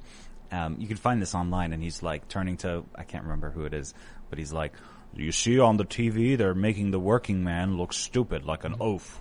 And the or, the urban homosexual, they're making him look cool. They'll, um, I don't. I don't think it's. I I don't think it's. But I think there's true. Like fathers are always depicted as Yes. complete idiots. Absolutely. the, all wi- the Real Housewives, if you watch that show, which you probably do. Um, do you? No, I'm just kidding. Um, I have been lately a little bit as like a kind of a social experiment, but they're alcoholics. I mean, they're I pretty came much all alcoholics. and I saw alcoholics. Seamus. He had a TV and Stop, Tim. You promised. You literally promised. it's subversive because they're all alcoholics, Yeah. most of them, but they don't talk about it really. They just laugh and joke Just about it, and they have like funny music going on as she's taking her like fifth shot. And you know what the point of those shows are? Is to have your average person watch it and say, "Well, I'm not that bad, so I really don't need to improve Wait, myself." wait, hold, hold on. You know what? I, I, I, we, we talk about when everything went bad and everyone says Harambe as a joke. But maybe, you know, we used to have TV shows that were like family friendly, wholesome shows Mm-hmm. about mo- like moral messages about improving yourself and being better. Leave we had superheroes. Yeah. And then all of a sudden it became about dysfunction. Something happened. And whose like- fault is it? Is the boomers? Can we blame them? Are they the ones? There LSD? are ways. it's there- easy to blame someone else for our problems, right? There Oh, are ways also to portray dysfunction, and even portray dysfunction in a comical way that doesn't glamorize it. Like Looney Tunes. That's the coyote's obviously an idiot. Like animation is great for that. Oh, I Oh, mean, okay, maybe I went too far. his devices keep failing. Yeah, it's not his You fault, it's Acme's the- fault. it- but he is dumb for not just going calling, to. going Yeah, to Acme and being like, "Hey guys, I want a refund. Can I get, another- a? Is there a different company? Why is he? Why is he still choosing this brand? They must Yeah, have really. phenomenal customer service because none of their products work. Acme's like, if you want to build your own dynamites, go ahead. You want to build your own Acme, dude? I'm pretty sure- Was was oh my gosh was There's was actually- Wile E. Coyote in Roadrunner a cautionary tale about monopolies? Yes. What happens when corporations take over? There- there's, um, Acme is actually- uh, Does that stand for something? There's there's actually a uh, a Family Guy joke where he's going to get a refund, and his wife's yelling at him. He was like, he's in the store and he's like, "Look, it didn't work. I paid for this, and like, nothing he ever bought worked." Well, to be fair, also Roadrunner had magic powers, like when Wiley would draw the fake tunnel on the wall, and the Oh, Roadrunner true. would actually run through it, and then Yeah. he wouldn't. Maybe Roadrunner was part of his imagination, and he was tripping. Was that in like the 50s or It's the a 60s? or cautionary tale for not taking your medication. not taking your medication Delusion. and also not allowing large corporations to Yes. dominate an entire market. Okay. What Dominate if- the what if- market what for if they, mag- uh, giant cartoonish magnets what if there and was- rockets and Well, hold on, hold on. Uh, what what if there was a law that said if you were diagnosed with a mental uh, illness, you couldn't vote? Oh. That's dangerous. Yeah, because also dissent is so frequently pathologized even now. If you disagree with uh, homosexual lifestyle, you're a homophobe. You have a phobia. You're a transphobe. or if you you're a have critic phobia. of Islam, you're you're An not Islamophobe. You're an Islam. Yeah, we were talking about. No this. one gets to we vote. were. Nobody. Yeah. Nobody. No Yeah. votes. I'm fine with It's that. gone. Only one person gets to vote this time. Pope Francis. It's the We just- robot. what if we just had a lottery every year and one person who's like a handful, maybe like 12 people? Demarchy. I think it was. Um, That's what I- it's called. I think it was Buckley who said he would rather be governed by the first hundred name in the phone book, the first hundred names in the phone book, than the committee at Harvard. Something like that. In the oligarchy. Exactly. I mean, the problem is it would be like, it would be like John, you know, Anderson, Bill Aardvark, and it's like, People be changing their names, bro. yeah, I'd call myself, ah, ah, ah, ah, yeah. ah, ah, ah, ah, ah and then All right, I'd be the then- president. Then hundred random names in the phone book, Tim. All right, problem solved. then everyone's trying to get in the phone book. Yeah. Yep. There's no phone book anymore. I know. They're, God. they're, they're not real. Actually, The they white might still pages, exist, right? white pages, they're online. They're online. They're online. Do you guys think there's a peaceful, like, um, I don't know if there's a solution is the right word, but transition kind of, because it seems like our free speech has gone so far out of whack that we're allowing things that maybe shouldn't be allowed. Ah, that's not what I want to say. Well, no, I mean, but also, It is what you wanna say. He said it, then you're like, ah, What is wrong I'm, with I'm going to be Emperor But no, Palpatine I- here and say, but- good. I want to say this though. I, I, I think there is something. flow through you. There is something really interesting to be said about this though because you just said something and went oh i don't want to say that. I mean you're exploring your thoughts here. And when you make a public statement you're sort of connected to it for the rest of your life even if two seconds later you disagree with what you just said. It's a very strange phenomenon. I mean i understand the necessity to be responsible when you're speaking in front of thousands of people. I'm not discounting that. But at the same time this conversation is occurring live and in the back of our minds there's this question of am I going to say the right thing? Am I going to trip up? And am, am I going to be irresponsible? It's it's something you can't remove from the equation no matter how hard you try. I think that's really interesting, and it's not examined enough when people watch live shows that have other people talking. Oh, that's that's it. why I'm fundamentally a writer. Like I write because Yeah. then you can I you try can and- refine, edit. Yeah, I- exactly. the- these formats I only do when I'm promoting a book. Exactly, and, and we spend our entire lives practicing conversation totally in private, and the skill sets for a private conversation don't necessarily map onto a public conversation because you don't know how your audience is going to understand you the way you do the person sitting across from you will. Yeah, that's true. I try and I try and make a fool of myself that way so that other people aren't don't get hit by it. Because you're right. So- I want to get out ahead of that. So then, do we adopt authoritarian classical liberalism, where maybe- what we do is we anybody who who's uh, who's advo- using free speech to advocate for anti uh, liberalist values is is is uh, figuratively crushed. The dissent is is removed. and Only speech- the But that's that's communists. that's sort of that's what brought us here. That's right? what, It- uh, uh, so- so- I gotta say real, real quick. That's the- like a James the, the Lindsay point maybe, is, huh? The left is literally advocating for that, not tolerating intolerance, saying we're very tolerant of everyone except for those who oppose us. But then you see like last year when they were b- burning buildings and things and, and nothing happened. Like there wasn't a, a federal National Guard response. Like did we let it get go too far? Did we Well, let this idea of so. No, no, no. There was a National Guard response. but it wasn't very much and it didn't stop the riots. There, it wasn't a National Guard response as, as in like they went and started arresting people. Right. It was actually that the National Guard showed up, stood around, and then they still rioted anyway. Yeah. So like what do we do? Do we do we crack down on like rioting and Give Absolutely. Well, of course, yeah. I mean, rioting is, is, is illegal, and so it just means a matter. But but the way that I, it was, I, I, I think I think not. I mean, Kamala Harris raised money to get them out of jail, and they did, and their charges were dropped. no, no, no, I'm saying that, that it's not being enforced, or it's being selectively, Selectively enforced. enforced. I mean, so um, that just goes to show that none of these categories is neutral. All right, here's so what you my do. my long term solution is is taking. Uh, I got yeah, I got go an idea. I got an idea. Wait, wait, you were So about to- so you're like the here's secret of the universe is- Tim was like, yeah, I was going to say something really sinister, but no, No, go no, ahead. no, no, no, no. Say it, say it, say it, say it. No, I, I, I think I think I, I I'm a I've become a kind of not big government conservative, but a conservative who believes that we we do need government to to mediate between these different actors in society and and and to you know authoritatively guide people to virtue. So your you know friends in in Britain who call themselves fascists, that's horrible because fascism is is more kind of raw exercise of power, Yes. um, and tyrannical. No, But- not, not, friends of mine. in no, fascism, no, I mean, I was the- I, understand. sorry, sorry. Yeah, the, the sort of the, the people you met at the rally, but but I think a government that authoritatively guides people to to be a little bit more virtuous through policy and so forth. That's that's just what the purpose of govern, government is. You know, we, we're one way or another, we're guided to some morality. Yeah. And the I- woke I- certainly want to do it. and I, I, have the solution. It's really obvious. It's been in front of us the whole time. What's that? You see, these these these leftists have been infiltrating our cultural institutions and our government. The right just needs to all start showing up to Antifa meetings and then gain positions of authority within Antifa. infiltrate. And then when all of these different local Antifa chapters are run by MAGA conservatives, then that's it. No more Antifa, no more rioting. Boom, done. Yeah. Reverse No, infiltration. I I, like think uh, with what you're saying, I hear you, and I don't ultimately think that that's big government. There are different approaches to it. Some would involve more government involvement than others, and I also just want to echo what you, you said about fascism. Uh, it, it's very unfortunate. It's just this strange totalitarian Marxism LARPing as traditionalism. Uh, ultimately, I believe that a country as large as the United States, especially with a government as big as ours, is fundamentally impossible. I don't think it's going to last in the long run. I think the kind of social and cultural decay we're seeing is probably going to continue. Ideally, we would have states with much more autonomy to implement the kind of I think in those individual states, virtue based governing strategies, because what you try to implement now in a place like Georgia probably isn't going to fly somewhere like California. But the problem is the nation is so tightly interlinked because of how massive our federal government is that everyone is invested in what's going on in states that they might not even visit in their lifetimes. So I would say we really need to roll back the power of federal government. And so in that way, I'm very But anti no, they, they government. won't but leave I you. think they won't leave you alone in your like red state readout. They because that's the nature of the ideology. I And also the, think the that's true. game is a federal game, and it'll it'll be played on that field. So you have to. I just Do you we think should- so? yeah. I see. I I think it's possible that at some point the federal government will become uh, incredibly weakened. Uh, I don't see it happening in the immediate future. Uh, and again, maybe this is just wishful thinking on my part because I agree with you that if you have the federal government, especially with the power that it has, people on the left are never going to be able to tolerate the existence of a right wing society. They just won't.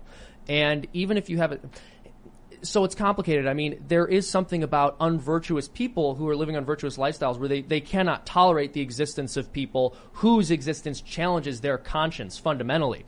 So I hear you there, but I also, hmm, I don't want to slide into this thinking where where uh, we reject any and all use of power, but I, I just don't see a lot of these right wing strategies working effectively at the federal le- level in terms of development of virtue among the to- to- populace. to- to- so look, you have to have you have to have uh, private exhortation to virtue. People have to, Yeah. you know, uh, uh, family matters and so on and so forth. But at the, at the bottom line is, I, I think I think we're in a really really bad state. Like we're in a kind of in a kind of dystopia.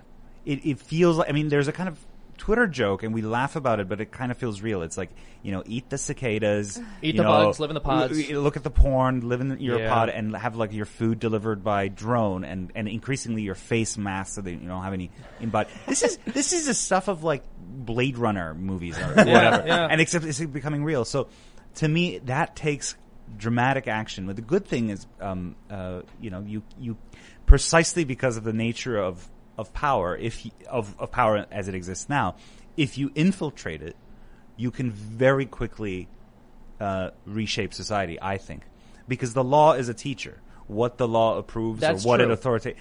People will, and, and you'd, you'd be surprised. I, I really believe this. You'd be surprised how quickly people will change their minds, and then they will forget that a week earlier they held the contrary opinion. So you have Yeah. to, you, as, as power shifts, they're like, "Oh yeah, I've always been here." You know, so so for me, what that means is for conservatives, you know, they often say, "Well, we don't have the culture with us." What does that mean? Like, you know, the vast middle of people go this way and that. What really matters is if you can capture the elite, if you can, as an elite, uh, you know, i- enter positions of power, you can very quickly shift the ship of state, as it were. I think that's interesting. I'm definitely going to really strongly consider that. My point has more or less been that I think the United States government is just too gigantic, and this is too large a country to be governed under one main governing body. I mean, you seem to be saying something different, and I, I do really want to consider that. So I, I'm Yeah. open minded here. What would you But think would I be- would ask. Oh, what's were you that? gonna- oh, well, no. yeah. I guess I guess my point is when you have 50 states, and initially when the United States was set up, it wasn't intended to be a country where you have this monolithic federal government running this gigantic country. It was more or less smaller states governing themselves, and then the federal government could come in and regulate trade or dictate a common currency, solve other disputes, ensure that the Constitution is being held to. But now it's as if people almost go directly to the federal government whenever they want a law changed instead of looking at how they can implement change on the local level. And I just I It's just fear that because it becomes an bizarre- impossibility because for we- we ha- 330 million to be an- guaranteed by the same. We have a national economy, we have an international Yeah. economy, and therefore localism doesn't really doesn't really work. It's just the nature of the of the thing, and I think you know at least certainly the kind of Hamiltonian strand of the founding is not quite as you describe it. It's more like energy in the executive uh, is constantly the That's phrase true, that Hamilton yes, uses. yeah. So. Um, yeah, you know, I mean I'm- they were not all of one mind on. This. I'm this, always open to the idea of, of subsidiarity Yes. in, in Catholic social teaching, which is that problems should be solved at the level appropriate to them. So if a family can solve a problem, then the local Mm-hmm. municipality shouldn't interfere. And if a local municipality can solve a problem, then like the state shouldn't interfere. But I think we're at a point where all the crises we're facing unfortunately can't be solved at the level of family, local municipality. It has to go all the way Yeah, up because that's interesting. Kind of global or national problems. So I hear what you're saying, yeah, in this idea behind subsidiarity. It, it, I, it goes as far as to state that the most local possible authority should be the one to solve it. Um, but then we have that conflicting with solidarity as well. I think over the past hundred years, we have moved so much away from subsidiarity, and maybe that's what's created this problem where it's as if nothing can be solved at the local level. I, I have to consider that more strongly as well. What would be like an example you think of like um, some some way the federal government could could could shift or change policy to to enact what you're talking about, like a like a psychological shift in the in the will. Sure, of the I mean, or so like we, I think we should promote uh, people forming families and having children. Yeah. And so I would do what like the Poles and the Hungarians are doing, which is you know if you. Uh, Yes. You know, if you have four children or more, you're exempt from income tax for the rest of your life, or you get a cash subsidy even, or, or, or, or you get a loan for a van so you're able to carry your, you know, but so, but that has to, that means that conservatives have to believe that it's good for people to form families and have children. Yeah. And, for the government to spend and tax. spend intense, but so the, like the Heritage Foundation types and the entire apparatus of the conservative movement is created to give lip service to these kinds of things, but then push uh, policies that uh, deracinate people that work really well for Goldman Sachs and and and and and it's gonna- uh, basically financiers, big corporations.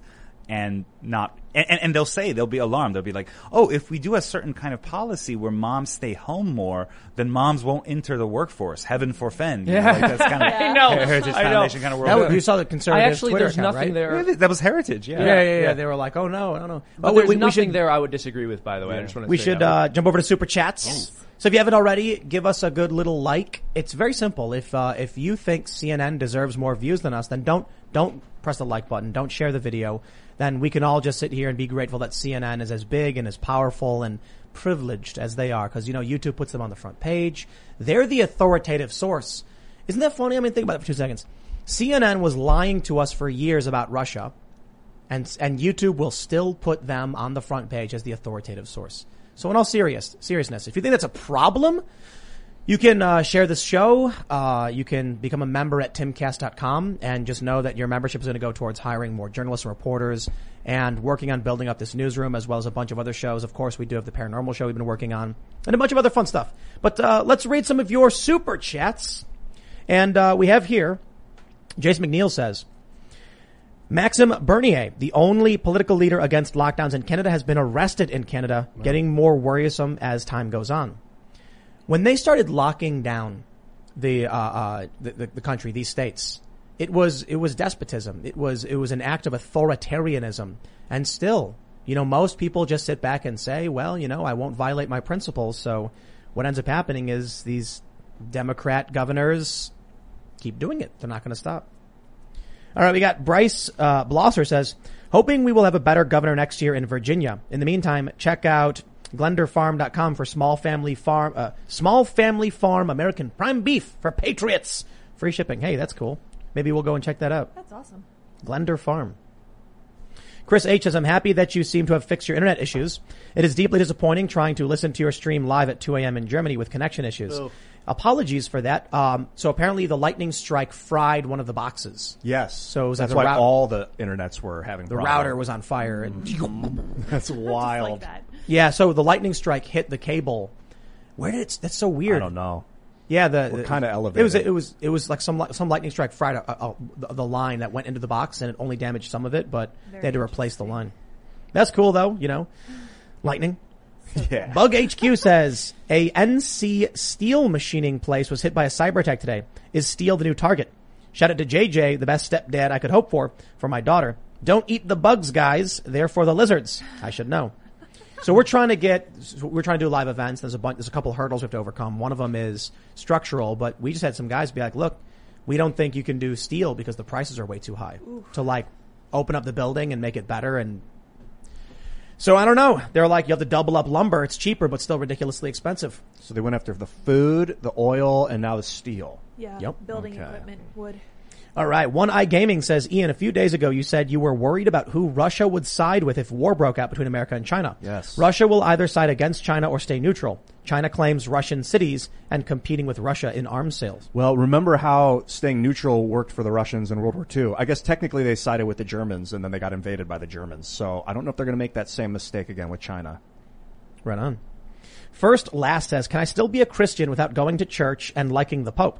Is reading the Bible, hearing people like JP and Cliff Knechtle from YouTube, ask Cliff a good way for spiritu- spirituality and one with God. This is a really, really good question. I'm sure Sohrab has an answer for this as well. I would say that Jesus Christ came to earth and he, he died for your sins and, and came back from the dead and he founded a church. And through that church, he has delineated clear rules for the ways a person must go about getting to heaven. And one thing that we're bound to do is attend Mass every Sunday.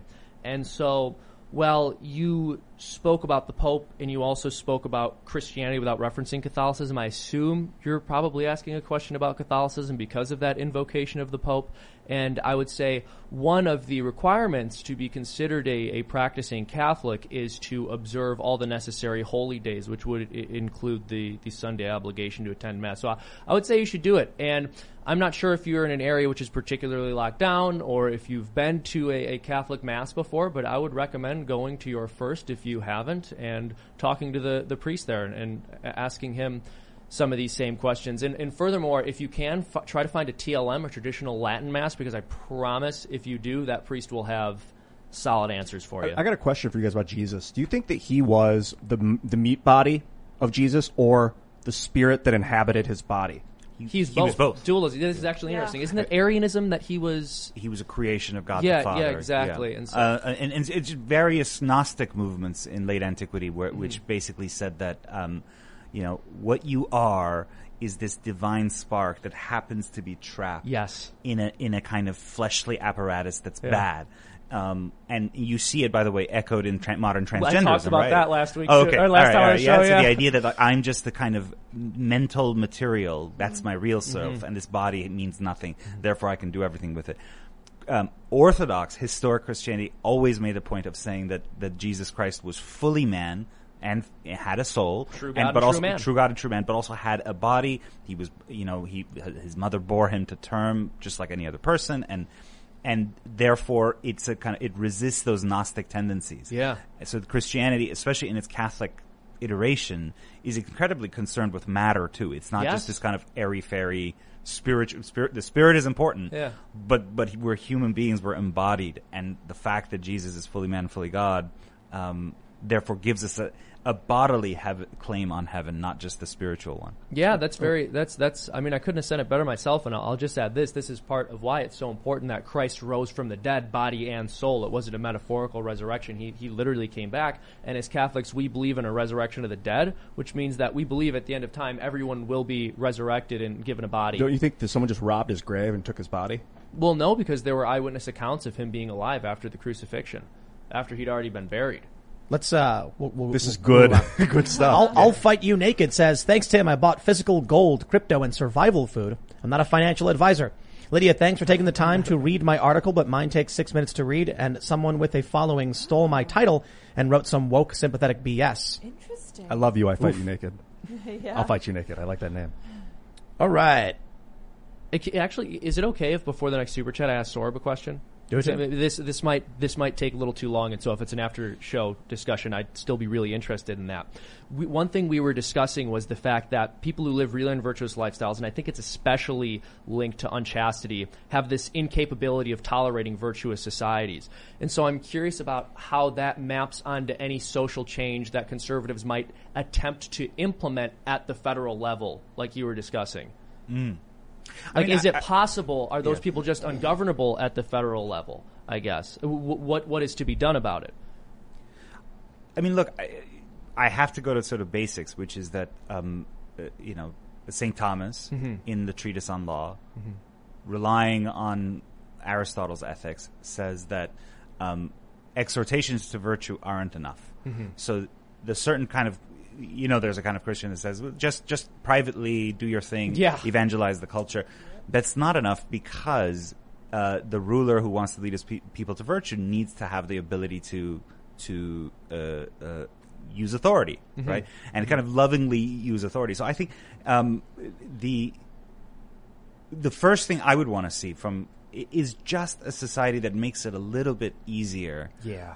to to start a family, to have a family, and not to sort of be bombarded with, um, you know, let's say pornography, right? I mean, 100%. As you know, with you. a- Yeah. as you know, um, nine out of ten boys will see hardcore porn before hitting puberty. Yeah. That's the University It's of New Hampshire insanity. That's a really bizarre society. Yeah. That's so. I, I just want some of the sort of the worst of it at least curbed, and I, I just give space for people to, because we, we are human beings. We're relational animals. We thrive in families. We uh, you know we, we seek union with, with one other person. Um, all this stuff has been so distorted. Yeah. That's the problem with- and with- as all right, goes as uh, they say, uh, you know, as goes sex, so goes the family, so goes the society, and we've allowed our sexual attitudes to be completely distorted Like by when you pornography. wa- But yeah, that's, Yeah. A, that's a really good answer. I'm, I'm glad I asked. All right, lost in my head. 6063 says, Freedom Tunes brightens my day. Oh, thank you. Tim, keep it the good work. You too, Lydia. More DMT, Ian. Okay. Also, can you shout out No, no, Ian, no. Yes, yes, let's go. my GoFundMe? Help us build an off-grid community. I lost my job to COVID and China after spending a long time building towards this goal. Sounds cool. That is very cool. All right. Mavro St. John says a follow up to a super chat about World of Warcraft earlier this week. It's honestly funny to think about left and right as alliance and horde. They hate each other so much they can't see the things they share in common. Uh, very obviously, the horde is the left and the alliance is the right. That's why I like Thrall because there are people on the left that that, that shake the shackles of, of slavery of mind. Yeah, the horde is is is, is the left for sure. The alliance is the right. Thrall was like this orcish shaman that was like just transcended orcism and became like unified with the humans and the elves and just realized there was a greater purpose to fight the demons, really, I guess you would say. Or or protect our the other living organisms from the demons. All right. Cooler in Tech says, first time super chats. Tim, I know a little HVAC and, and, a, and am a professional lids simp. Oh, wonderful. You should hire me so I can escape California. Uh, I don't think we need anybody for HVAC, you know, but, uh, send an email to jobs at timcast.com if you're interested. All right.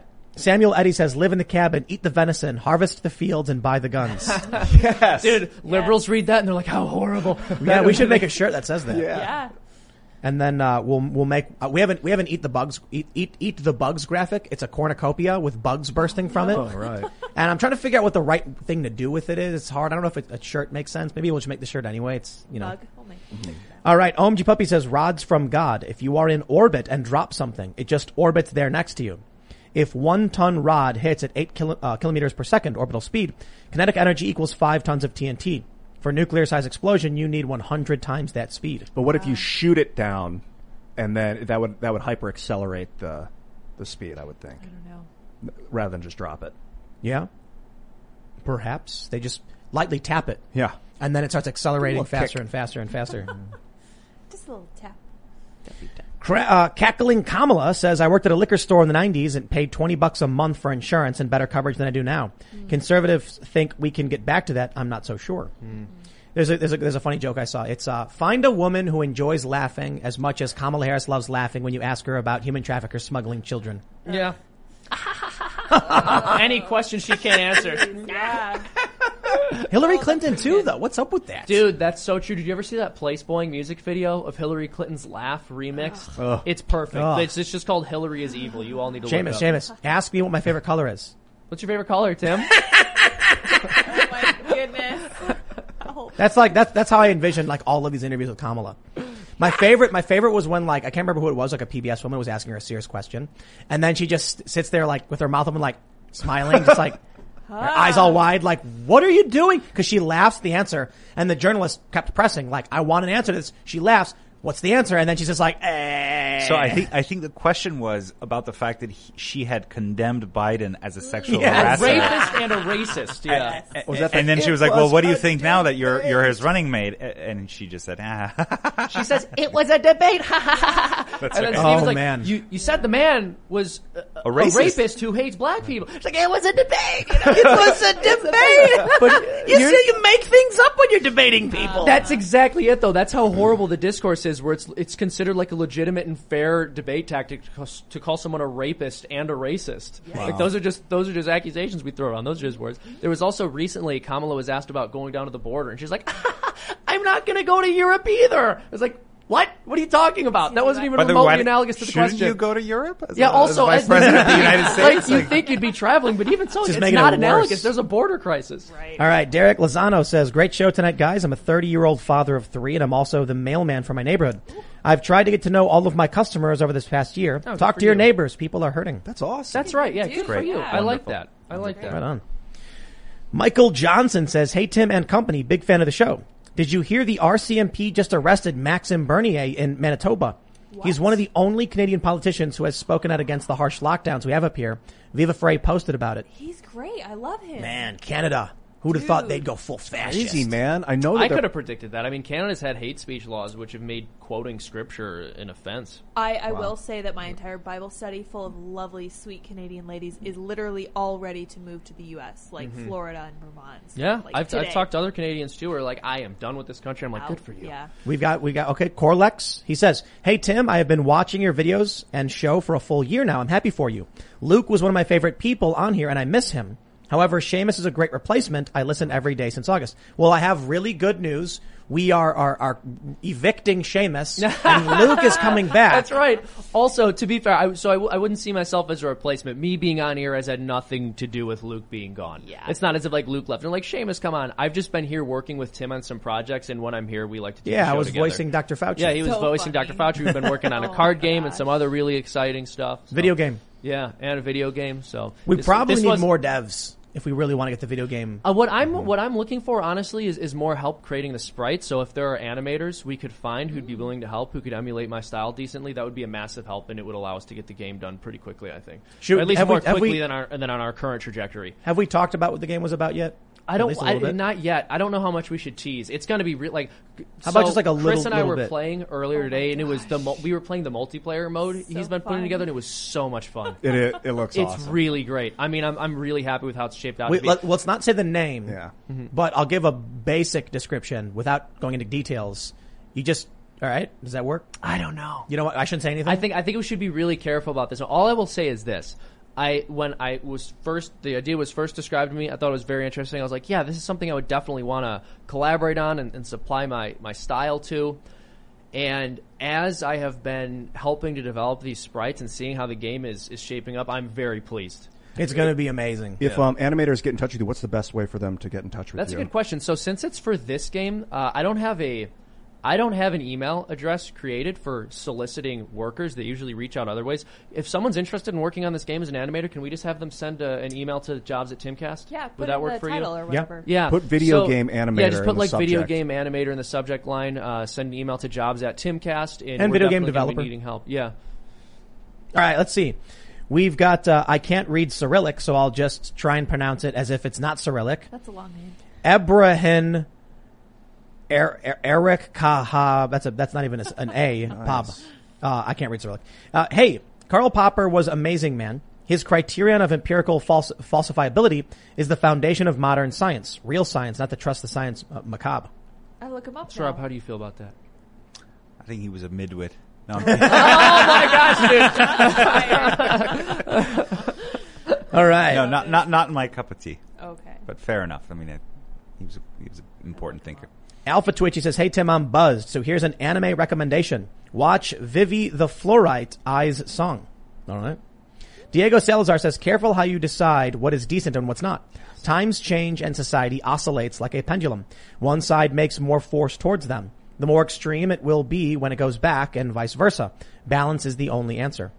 Like I think about the Aztecs, and they would instead of kill their opponents in battle, knock them unconscious and to drag them back to Sacrifice Teotihuacan and cut their chests open, and and like people still thought that was horrible in the Aztec. The Aztecs, a lot of them still thought it was. So maybe there is like moral absolutism. I don't know. Yeah, for sure. Uh, there's an objective wrong. moral order. Yeah. Yeah, the there fact that that you're interiorly aware that something's wrong suggests there is an objective moral order, which means that that there is decency and indecency in, in every, any given age and across time and across civilization. Amen. Seamus. Yes. You ready for this one? I am.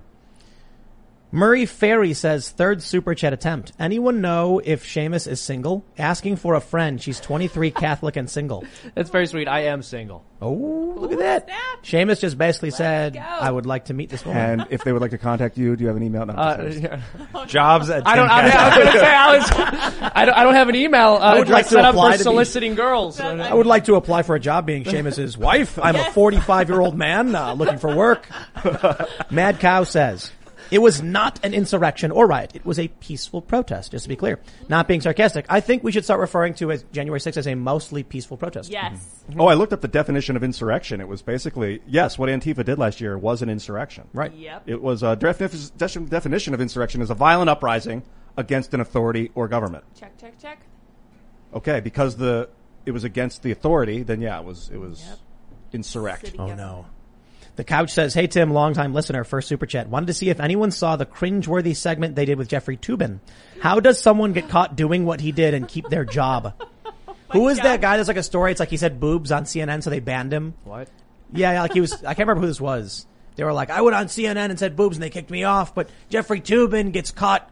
You know, Sounds like a bunch of Tubin it. boobs. Tubing it on camera with in Oh, front of yeah, his that's employ- disgusting. coworkers. Yeah, that's Tubing his horrible. own horn. Mm-hmm. Oh. oh, That was our headline at the post for that. So tube is a verb, right? Now tube. Yeah, tubing it. Tubing along. Yep. Tubin is when you are on a work call with a bunch of other colleagues, Oh, no. and they're watching through your webcam. guys, and you there s- are good 23 year old Catholic girls watching.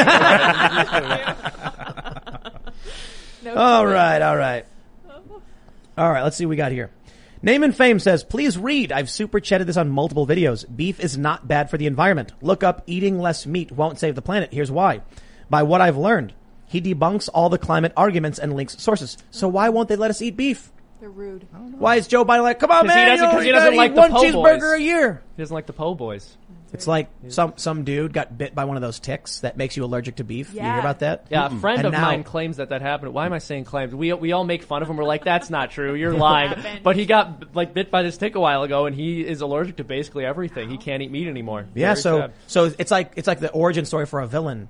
It's like he just it's this guy. He's a griller. He just like all day flipping burgers and oh. smiling and waving. And he's like really good at it. and everyone loves him. And then one day the tick bites him, and then he's like, no. And then he he, he takes the burger and he bites it and he swells up. if I can't have it, no one can. Makes sense. And then he starts an organization called PETA Yep, and, yep, yep, or yep. whatever. that's Yep. hilarious. Mm-hmm. It's very good. No one should be allowed to have beef. Well, here's the thing. I'm actually a person for the ethical treatment of animals because I think it's perfectly ethical to eat them. I don't think there's anything wrong with that. Yeah. That's, a good fair. point. Yeah. I am treating them ethically by consuming them. Yeah. I believe it is perfectly ethical. We have dominion over them as humans. Mm-hmm. The perfectly ethical treatment of animals. Yeah. Oh, PETA. PETA. PETA. Oh, that's, okay. Oh, I guess the of can fall Yeah, off. yeah. Leave it out. People eating the animals. Yeah. People That, eat that works. tasty That works. animals. That works. Tasty animals. People eating tasty Yeah, that's it. animals. Yep. All right, all right. Insert name here says Tim, don't play their game calling the rioters as they want. Antifa protesters, if they're burning buildings, attacking people, police fed, they are insurrectionists, same as politicians aiding and cheering them on. Yep. Agreed. Literally.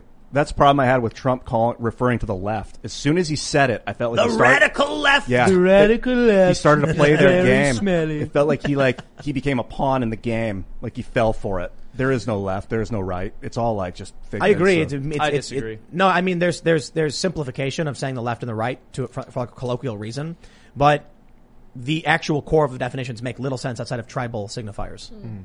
Like what does what does left mean? What has left me? Yeah. Well, again, this is going back to my, and this is the definition I usually use. Just in, in it's it's very broad, and it, it may be a little imperfect, but just uh, the purpose of the left is to oppose the Catholic Church and its goals, and But generally, what what what about Democrat voters who are like Catholic? Catholic? like Joe Biden. No, I mean like thing, real but you can't. But like you cannot vote for a pro-choice candidate if there's a pro-life candidate available as a Catholic. So when people say that they're They're pro-life Democrats. That is There was, there was a huge yeah. revolt. Yeah, Most Americans big, do big. not agree with the That's radical true. the radical left. The radical left on abortion. No, I, I agree that it's amorphous, but I also don't want to fall into this trap of saying it doesn't mean anything because it is a very helpful term for identifying Don't, enemies. don't you think, as a Catholic, that if there was someone that es- es- espoused all the, that actually exuded all the virtues except they were pro-choice, that they would be a better candidate than someone that's just rife with, with sin but was pro-life? No, because I don't know how you could exude all the virtues and be pro-choice. If I'm being entirely honest. Yep. Boom. Well, like six of the seven virtues or whatever. That's not enough. it's like, dude, hold on. It, But if you haven't figured out like don't kill babies, I don't know how much good the other virtues are doing you. Seems basic. But I didn't steal anything. Oh. Yeah, exactly. I didn't steal. I was I wasn't about it. lustful. I wasn't. Yeah. But you did murder someone. All right, let's see. We got uh, Josie Pussycat says, "Hey Tim, I replied to one of your tweets with let's burn her at the stake. It was obviously a joke, and Twitter suspended me. Thanks, Tim. Hey, don't blame me. Thanks a lot, Tim. It's all Tim's fault that he. it is, yes. Wait, what is this? Napalm Boner Fart. Mm-hmm. Great name, by the way. It's like a Napoleon thing. Yes, Napalm says from the Daily Mail, AOC's grandmother came out in support of Donald Trump.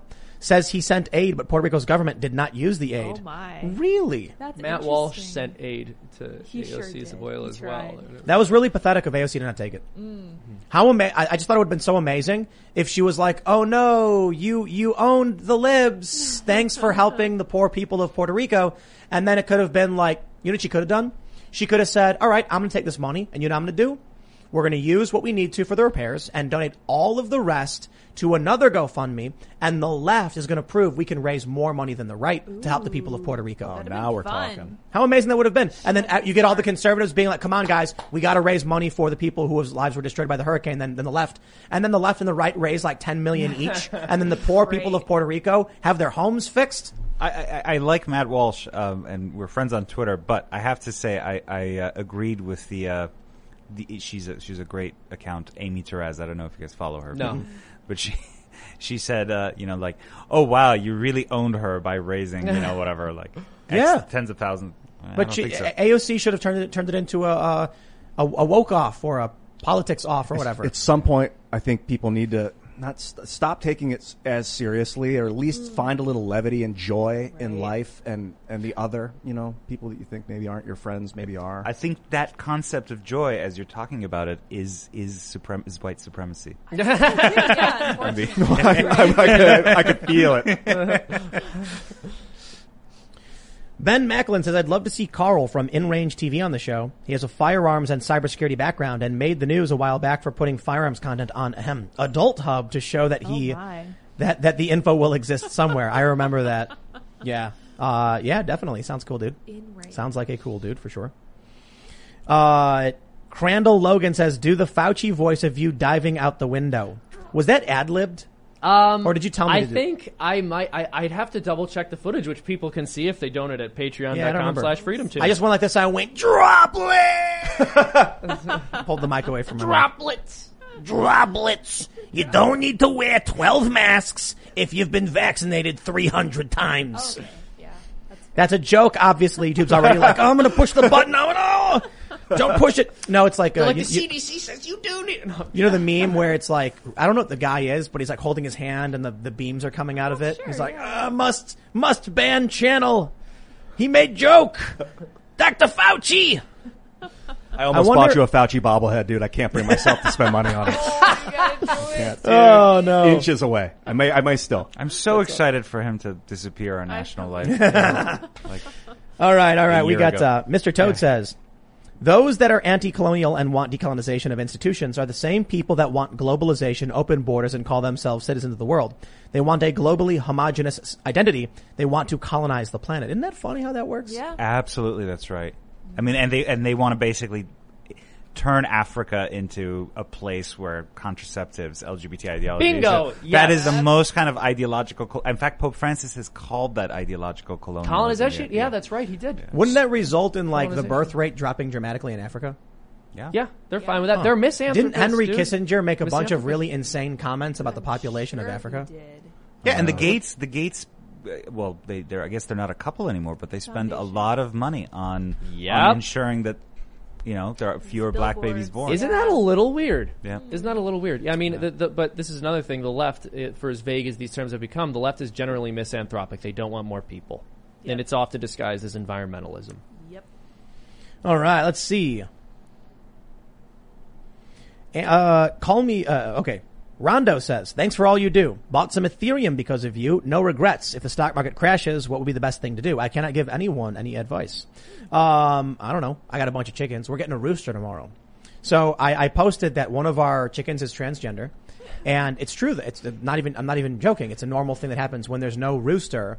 I think one in 10,000, they say, hens will start appearing like a rooster and, and crowing and, and acting like a rooster.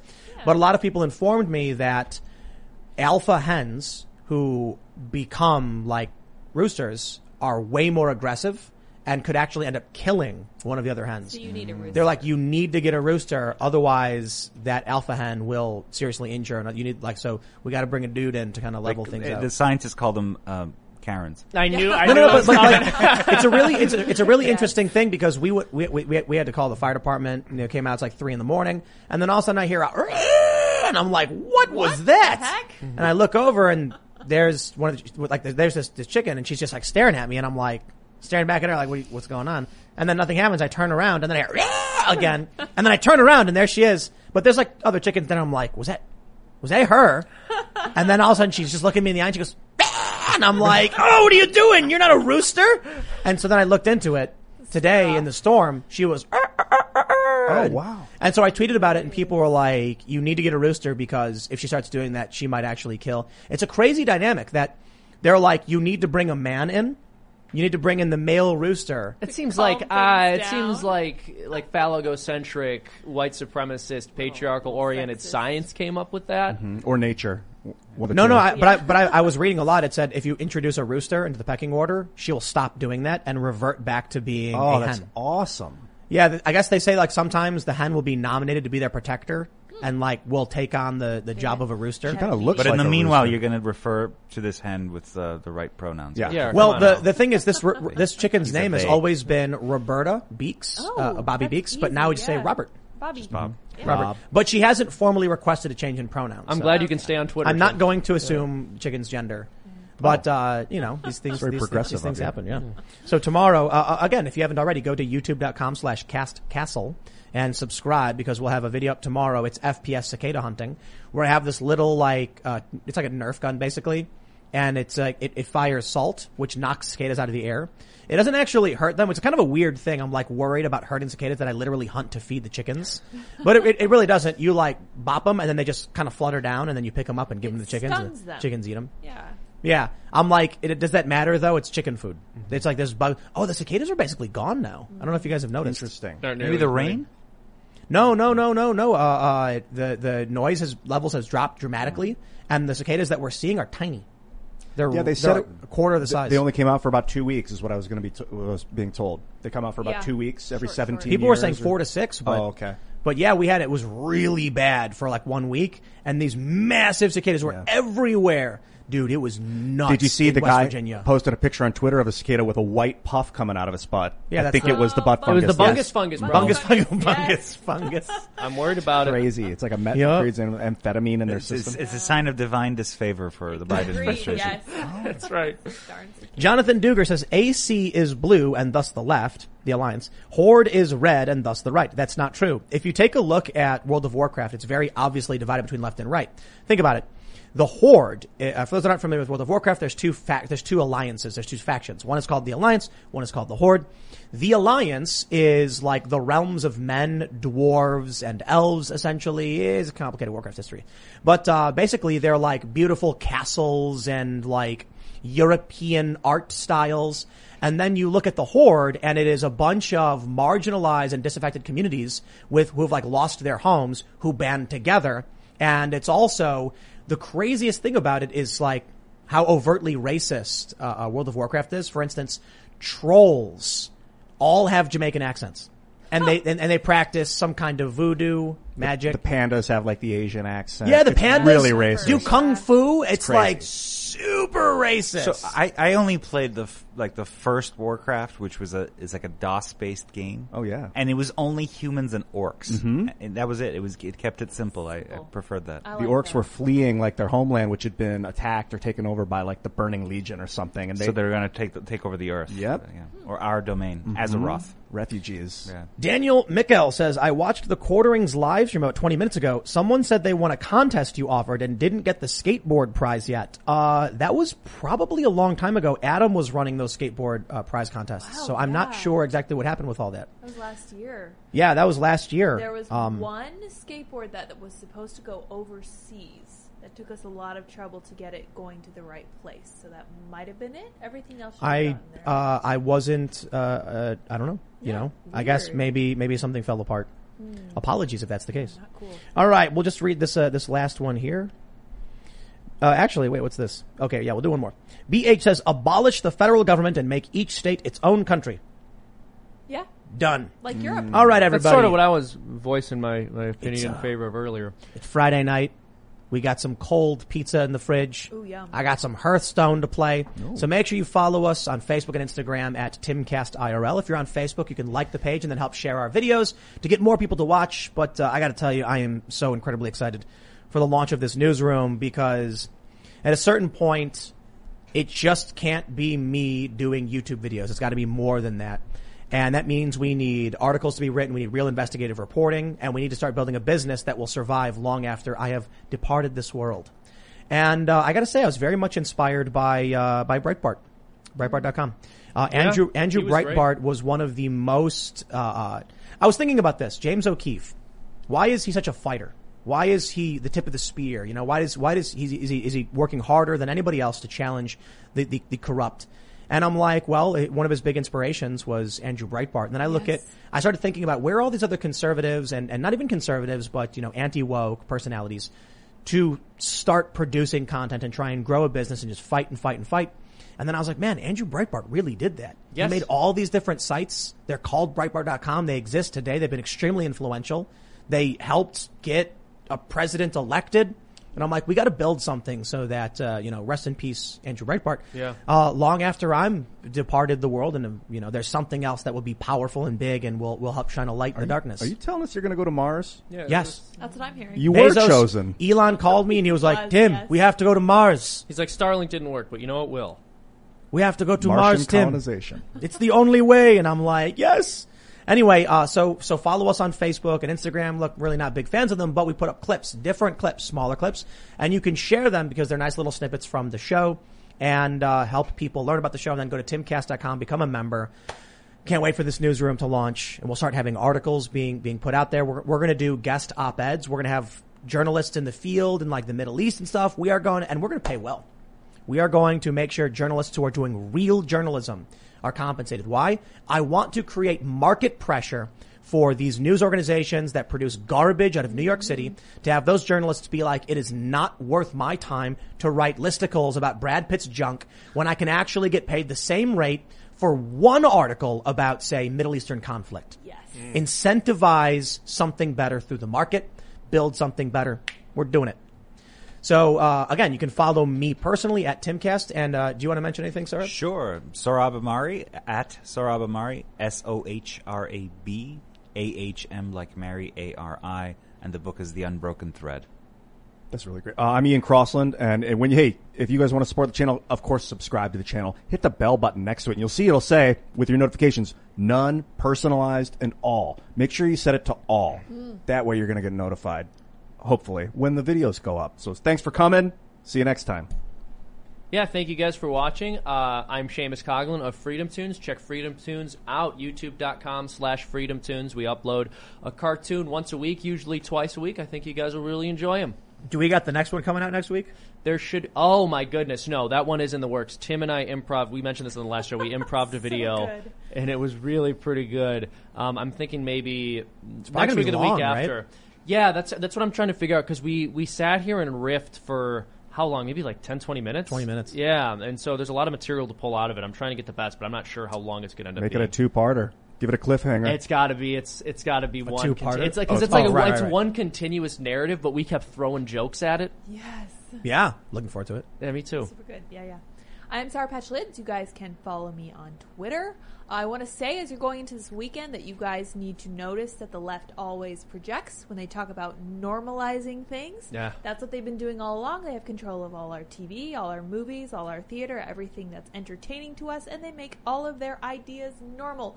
We need to do that too. You guys should follow me on Twitter, Sour Patch Lyds.